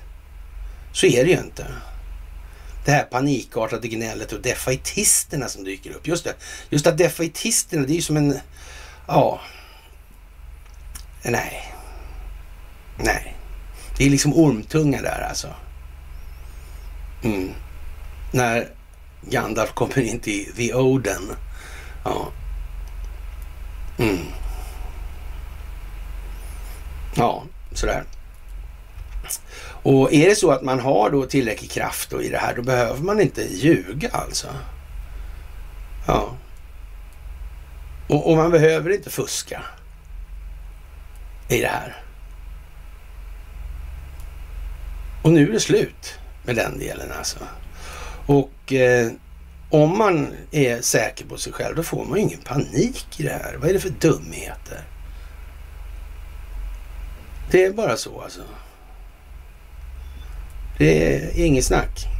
Och eh, ja, som sagt, eh, ja, de beter sig som skadade djur nu då, som är inträngda i hörn. Alltså det är därmed inte sagt att de är, inte är farliga, det kan de ju vara, men eh, ja, de vet att det är som det är nu. Och många börjar ana att det kan ju aldrig ha gått hit hän, alltså, där vi är nu, med mindre än att det här lilla kontrolläventyret som amerikanska justitiedepartementet har över telefonbolaget Ericsson. Det finns mer i den säcken så att säga. Det är inte bara den lilla påsen, det finns en stor jävla säck i det här alltså. Mm. Och som sagt, Blackrock och Vanguard och de här de har nog rätt mycket pengar på Nasdaq. Och de har ju blivit stora av en anledning. Mm. Och man får väl nästan utgå ifrån att ja, det har hållits på ett tag helt enkelt och planeringen är bra mycket äldre än så kan vi säga. Jaha, och eh, ja, man kan från ja, Motherboard visa då att eh, Facebook har svårt att hantera och kontrollera alla användardata som plattformens annonssystem samlar in. I samma rapport uppges problemet vara de öppna gränserna som Meta har byggt in i systemen nu alltså. Och, och det kanske är en tanke med det. Det kan det ju vara. Det kanske inte ska vara något jävla Meta. Det kanske ska vara nationella Facebook istället. Mm. Kan det vara så? Vad har de inte skrivit upp någon sån här... Eller gjorde de inte så här MOU eller Memorandum of Understanding där? Då? Han, han... Pompo Dompo. Pompeo heter han just det. Ja, ja, ja. Hette den Clean... Clean Internet? Ja, just det. Så var det ja. Det var väl 150 länder typ. Så. Mm. Redan för några år sedan. Ja, just det. Så, ja. Mm. Mm. Ja, ja. Det är klart. Ja. Det här med GPRS och sådär alltså. Ja. Det där är konstigt. Mm. Ja, ja. Och eh, dubbelmoralen om krig får mig att tappa andan i Aftonbladet. Frida Stranne alltså. Och jag har hela mitt yrkesliv ägnat mig åt att studera USAs krig runt om i världen, suttit i arkiv och grävt fram dokument och intygar, som intygar krigsbrott efter krigsbrott, intervjuat policyrådgivare som försvarar det här och, och pratat med veteraner som ifrågasätter de krig de har varit med om och, och del av då, liksom de ideal som de blivit ombedda att strida för. Jag har läst och hört om hur amerikanska soldater våldtagit kvinnor torterat krigsfångar har, hur förbjudna vapen används i krig långt borta, hur man ödelagt sjukhus, kulturskatter och infrastruktur. Liksom hur man har råkat slå till mot bröllop och begravningar. Sånt som kallas för krigsbrott i alla krig utom de amerikanska. Då heter det indirekta eller kollaterala skador. Då, då. Hur är det med svensk moral egentligen? är vi delaktiga i sånt där alltså? Det är konstigt. Och de här telefongrejerna, alltså den här telekominfrastrukturkontrollen. Det där är mycket märkligt alltså. Varför har ingen sagt något? ja, det kan ju antingen vara så att det inte alls är som hon säger alltså. Eller också så är det som hon säger. Ursäkta mig. Ja, och då är det ju på något vis lite annat. Ja. Sådär. Jaha, sågar Kinas kontrakt med tunnelbanan är svårt att konkurrera säger man då och, och, på något vis vill man då göra gällande då att, att det är svårt att, för våra medlemmar att konkurrera med statsstöd. Man kan säga så här, det hade, ja, om de gör ett åtagande med clean cut så att säga, det här är vad vi står för, det här är vad vi gör alltså. Mm, då är ju det liksom som det är. Och det kan ju liksom inte svenska byggsvängen. Det går ju inte. Det måste ju vara Karolinska modellen alltså. Det måste vara wheeling dealing. Annars kollapsar ekonomin i det här. Är det här skitsvårt att förstå eller? Nej, det tror jag inte. Och eh, som sagt. Jaha, och ja, det här med Kiev då och man river ner sådana såna här gamla monument och så vidare. Verkar inte det här vara ett återkommande tema? Det är samma gäng hela tiden. Mm. Vilka, om vi tar då liksom de gamla IG Farben-intressena då. Eh, vilken vilken sida slog de på i allt det här i de här moderna grejerna? Vilken sida stod de på? då tidigare. Vilken sida står de på nu? Och så vidare. Ja, det är svårt det här nu. Som sagt alltså. Ja. Det som gjordes då av Musk, det är ju så enkelt som det att han köpte alltså bevis mot etablissemanget i det här. Det är ju det, det är ju själva huvudsaken. Och, och nu kommer det bli rensningar i den delen. Så enkelt är det. Och då får väl då EU-kommissionen försöka stänga av Twitter i Europa. Och det är därför Hillary Clinton håller på som hon gör naturligtvis. Vad ska de göra? Vad ska en stackars flicka göra? Ja, det kan man fråga sig i det här läget.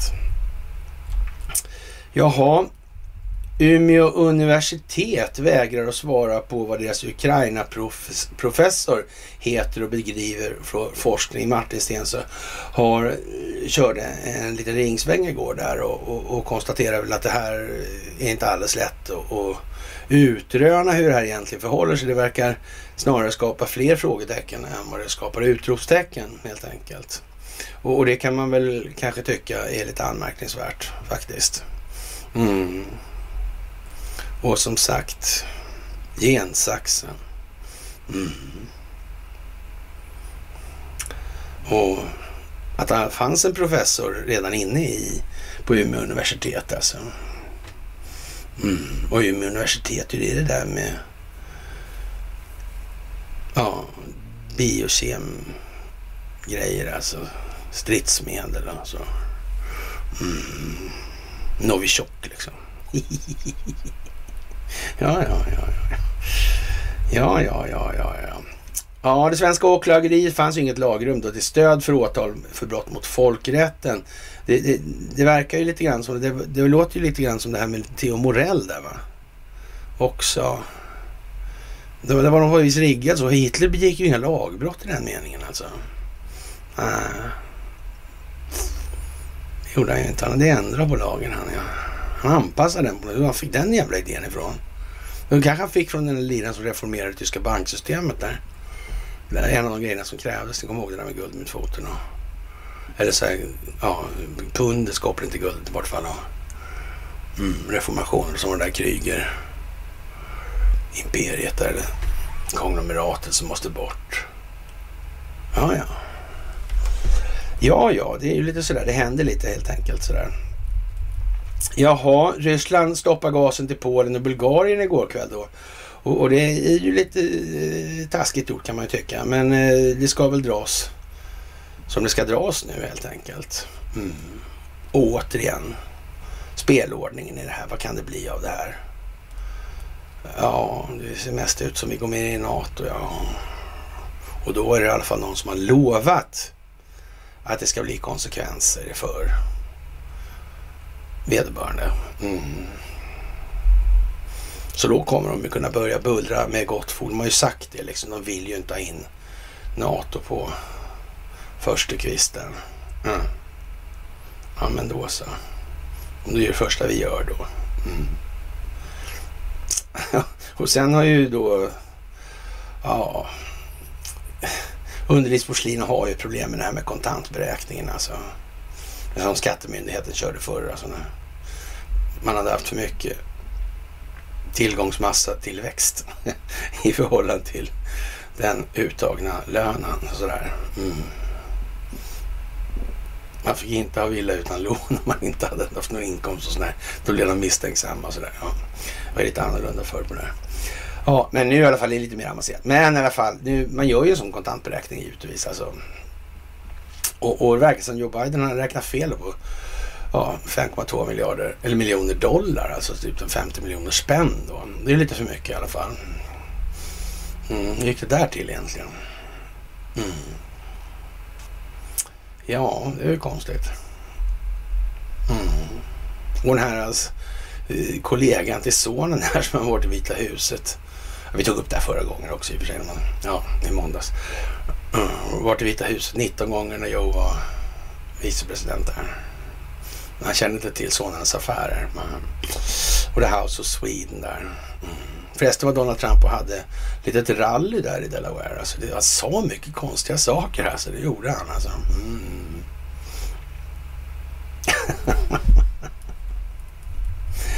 ja, ja, ja, ja. Sådär.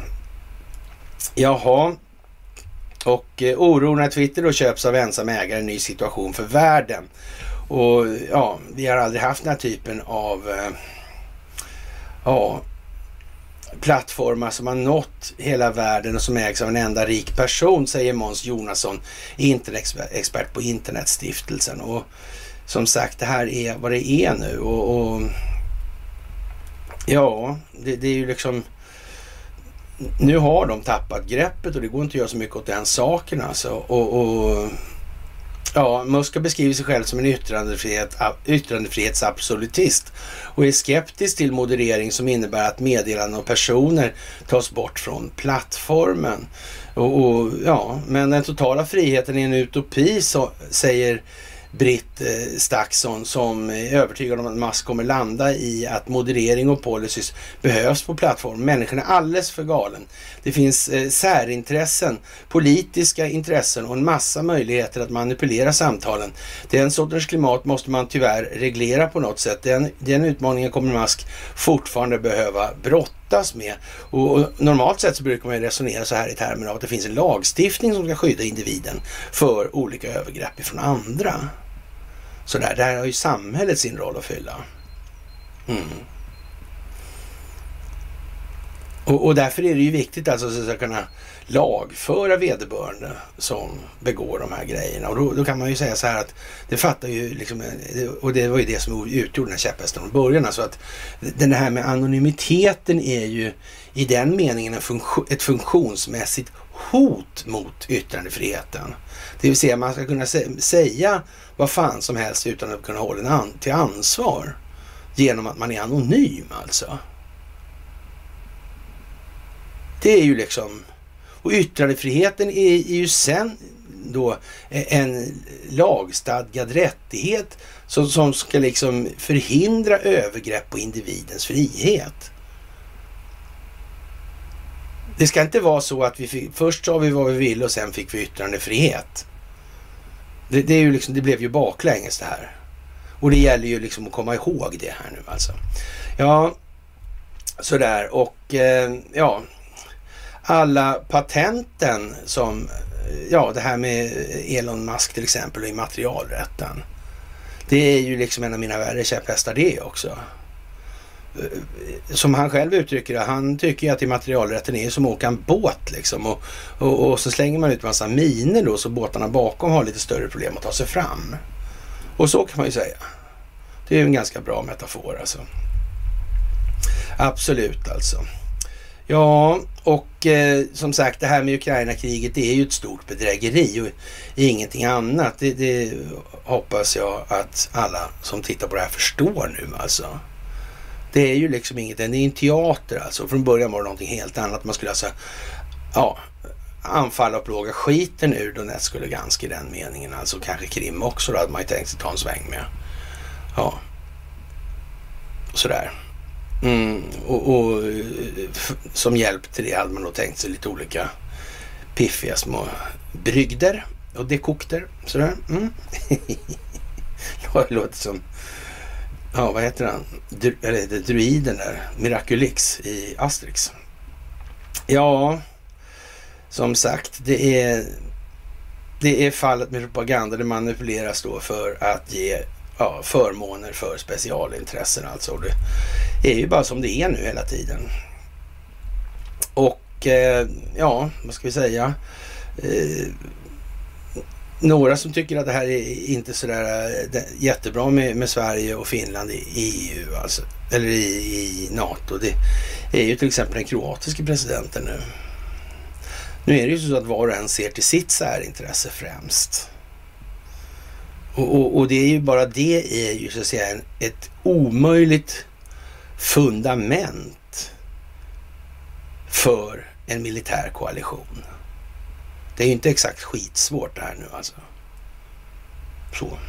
Ja, det där är ju rätt givna prylar helt enkelt. Och eh, som sagt, det är ju en hel del oklarheter för många i den, eh, så att säga, det här är lite konstigt alltså. Det, det, eh, man har, har, en kommunals vd fälls för tennismutor även i hovrätten, alltså Dagens Juridik alltså. Och, och, det där är lite konstigt alltså faktiskt. Och den, den här eh, chefen då för e-, ett kommunalt bolag här, ja som sagt, eh, det handlar om fibernätverk alltså. Och fiberkablar, gräva ner dem där. Osökt kommer vi genast att tänka på eh, Sveriges Calcutta alltså. Ja, eller kanske är Bombay alltså helt enkelt. Jag vet inte när. ja, i Norrland har vi ett i alla fall då sådär. Och mannens son har en lovande tenniskarriär och blir ny svensk mästare och så vidare. Så men hur är det egentligen med Timrå och de här grejerna och, och, och det här Skifu? Finns det inga sådana här grejer där? Det var, jag vet ju det var ju någon, något snack om idrottsföreningar och mutor där alltså. Och, och, det var krav på att man, man, skulle eh, stödja en viss idrottsförening. Det var inte, och, och på den vägen, det var inte tvätta pengar på det viset eller? Det har de väl inte gjort? Fan vad konstigt. Ja, jag vet inte. Lite speciellt alltså. Och ja, eh, som sagt, ja, ja det, det är mycket märkligt. Mycket, mycket märkligt. Jaha, och eh, ja, som sagt, de här pengarna som han har som en inte har, det är ju vad det är. Och eh, militärpolisen har fått nya synliga vapen. De har fått bilar som det står militärpolis på. Och, och, det är klart att eh, när vi går med i NATO måste vi transportera de här Ja, så att säga, om vi behöver hjälp då, då måste de här transporteras på något sätt. Och då kanske det kan vara blåljus och såna här grejer och, och sånt. Det vet man ju inte. Och vi har ju uppenbarligen kört långt mer bilar än vad militärpoliser i alla fall. Det kan man ju tänka på. Det kanske betyder någonting. Jag vet inte. Om det är någonting man har planerat här eller på något vis. Jag vet inte. Det är lite grann som med den här Gotlandsfärjan kan man tänka sig. Som bara ligger till sig liksom. Jaha, och eh, vad ska vi säga? Getbert då då. Geten-Bert. Getosten Bert kanske. Och mötet kommer inte leda någonting då alltså. Och Eh, SVTs korrespondent om att träffa att Rysslands utrikesminister träffat FNs generalsekreterare. Eh, nej, det kommer in, naturligtvis inte att göra. Alltså, eh, Guterres och FN är en irrelevant spelare i det här, säger Bert Sundström. Och det kan han väl ha rätt i, så får han ha rätt någon gång i alla fall. Det kan man ju tycka. Det kan ju vara kul. Och eh, ja, det, det är lite som det är alltså. Och som sagt, det är så att Elon Musk har visat på den här korruptionen som finns och det här kommer spela ut sig nu och det kommer att bli ett jävla väsen kort sagt alltså. Och eh, vi har då det här med Swedbank också som kommer upp med Bill Browder, Brigitte Bonnesen, Per E Samuelsson. Han är helt säker på att åklagarens åtal kommer falla ihop som ett korthus. Är det planerat det här? Alltså har varit säkert kommit på sig? Kan det vara så? Jag vet inte, men det möjligen kan det vara det. Alltså. Jag vet inte. Sådär alltså. Jaha. Och som sagt, det här med att Twitter och Truth Social verkar ha mycket gemensamma nämnare i själva strukturen och funktionen i det här alltså. Ja. Och Trump säger att han ska inte komma tillbaka till Twitter. Nej. Men Twitter kan ju faktiskt bara släppa tillbaka hans konto. Han behöver inte skriva där då. Han kan koppla ihop dem där då i så fall. Ja. Ja. ja, vi får se vad det blir av det där. Vi får se vad det blir av det där.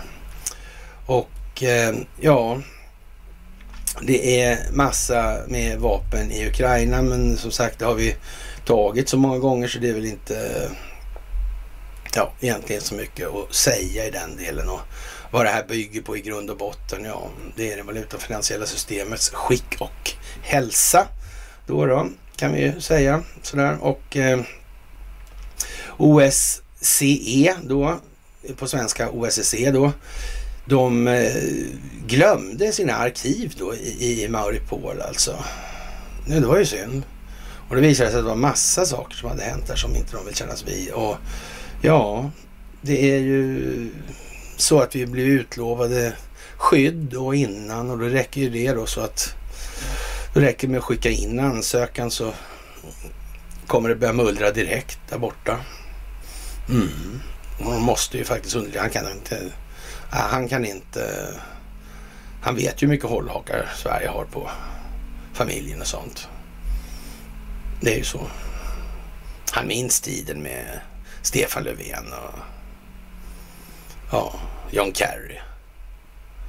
Ja, we're not drunk yet, Mr State. Secretary Kennedy. Han är så dum, Stefan Löfven, och befolkningen är så smart. Eller? Ja, ja, ja, ja, ja. Kina utlovar, eh, ja, fler kärnvapen helt enkelt.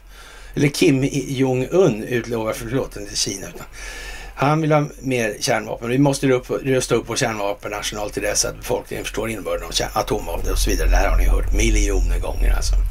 Och det är den exponering som måste till nu. Det är en optik som måste skapas och så vidare. Och ja, det är ju vad det är helt enkelt.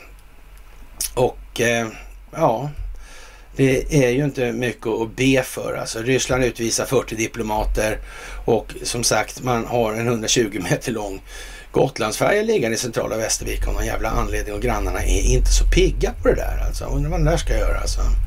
Ja, den, en sak är säker i alla fall. Den är ju svår att köra som...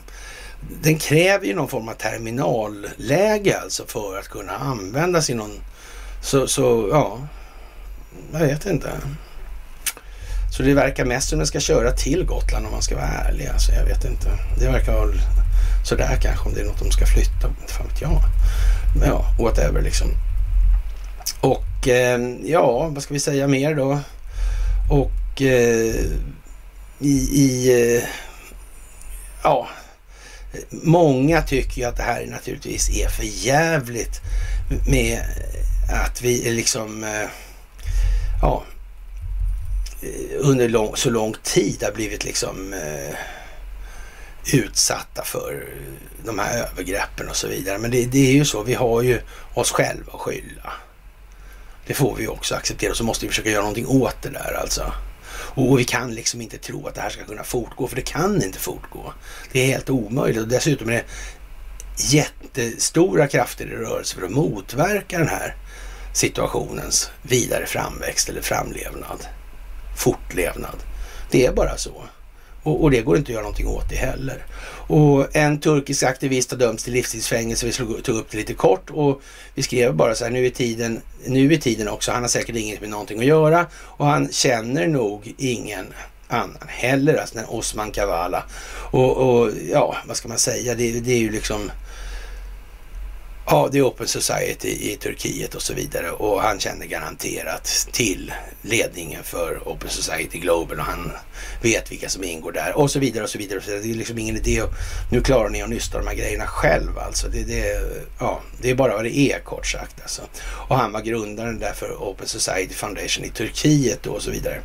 Och så vidare. Och han har då fått skulden för att ha varit med och medverkat i den här statskuppen och det behöver man väl inte vara särskilt eh, konspiratoriskt lagd för att inse att det kan ju ligga någonting i, i den delen. Och Turkiet kan sinka det här svenska medlemskapet i NATO också då. Och ja, det här med PKK då och vad är det för någonting och vad har det blivit för någonting? Vad har det varit för någonting egentligen i det här? Och det är ju samma gamla vanliga. Så har det varit möjligt att korrumpera så har det korrumperats. Punkt jävla slut liksom. Ja, eh, ja, vad ska vi säga, det där så, den billiga buskisen de kör nu liksom och börjar säga att folk röker på grejer bara för att ja, det är något fel på allting liksom. Och det blir liksom en löjlighetsstämpel på allting. Hela debatten håller på att spåra ur. Va? Och, och det får ju vara så alltså. Helt enkelt. Och eh, som sagt, den här veckan har hittills dominerats av det här Twitter-köpet och, och ja, som sagt, det är vad det är. Och USA och Storbritannien utlovar då militär närvaro före NATO-beslut och så fort vi har skickat in en ansökan om vad det här ska leda till då. Det, som sagt, de här 5,2 miljonerna han, han, inte kan redovisa då. Man får väl säga att han har fått dem av någon eller vad som helst. Alltså, men ja, det kommer ju att bli ett problem med en det ena än det andra här nu för underlivsporslinet. Och om det är så att det så att säga exploderar nu. Eller då, när det väl är NATO-trupp här. Ja, då är det ju som det är i vad som på, följer på det alltså. Mm, då vill de säkert ha de där polisbilarna de också. Så, och det är klart de ska ha. Det är jättebra ju. Ja. och, och, om det framkommer då att det har varit manipulationer och, och interventioner i det amerikanska valet, ja, då kan man ju säga att det blir lite annorlunda tongångar. Så kan man säga. Samtidigt måste man från Investors sida ha varit medveten om det här hur länge som helst och man har naturligtvis förhandlat. Så är det också. Mm. Och det måste man ju säga så här att vi, alla kan säkert inte gå loss i det där men den som har varit mest framträdande har säkert gjort minst, så kan man ju säga. Det verkar väl rimligt. Så, och de får väl försöka, försöka sopa ihop vad som går då, då och ja, få köpa vigårdar och allt vad de håller på med och så vidare. Ja, trevligt. Med det, kära vänner, så får vi väl säga att vi har eh, kommit rätt långt idag. Det blev ju rätt, rätt utdraget det här. Men vi ska tacka för allt ni gör och eh, vi hörs igen på fredag om inte det händer något dramatiskt. Men jag vet inte det.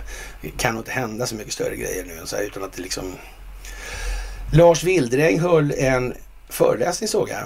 Sådär med samma bild på en atombomb som vi använde på våran föreläsning. Jag vet inte om man ska se det som ett O, men jag har ju sagt det någon gång. Alltså, den här romanen han har. Det vore dråpligt alltså, det måste jag säga. Mm. Hur ska man förklara att det här inte är så farligt på det enklaste sättet tro? Hur kan det vara? Är det någon som har någon idé? Hm. Jag vet ett sätt som skulle kunna vara rätt bra. Mm. Faktiskt. Ja. ja, ja, men det lär ju visa sig om man säger som så. Och man kanske ska tänka på att det inte är uranbomber vi pratar om i det här sammanhanget när det gäller radioaktiviteten. Det är faktiskt bra att komma ihåg. Och eh, med det kära vänner så får jag tillönska er en väldigt fantastisk och trevlig piglördag så hörs vi senast på fredag.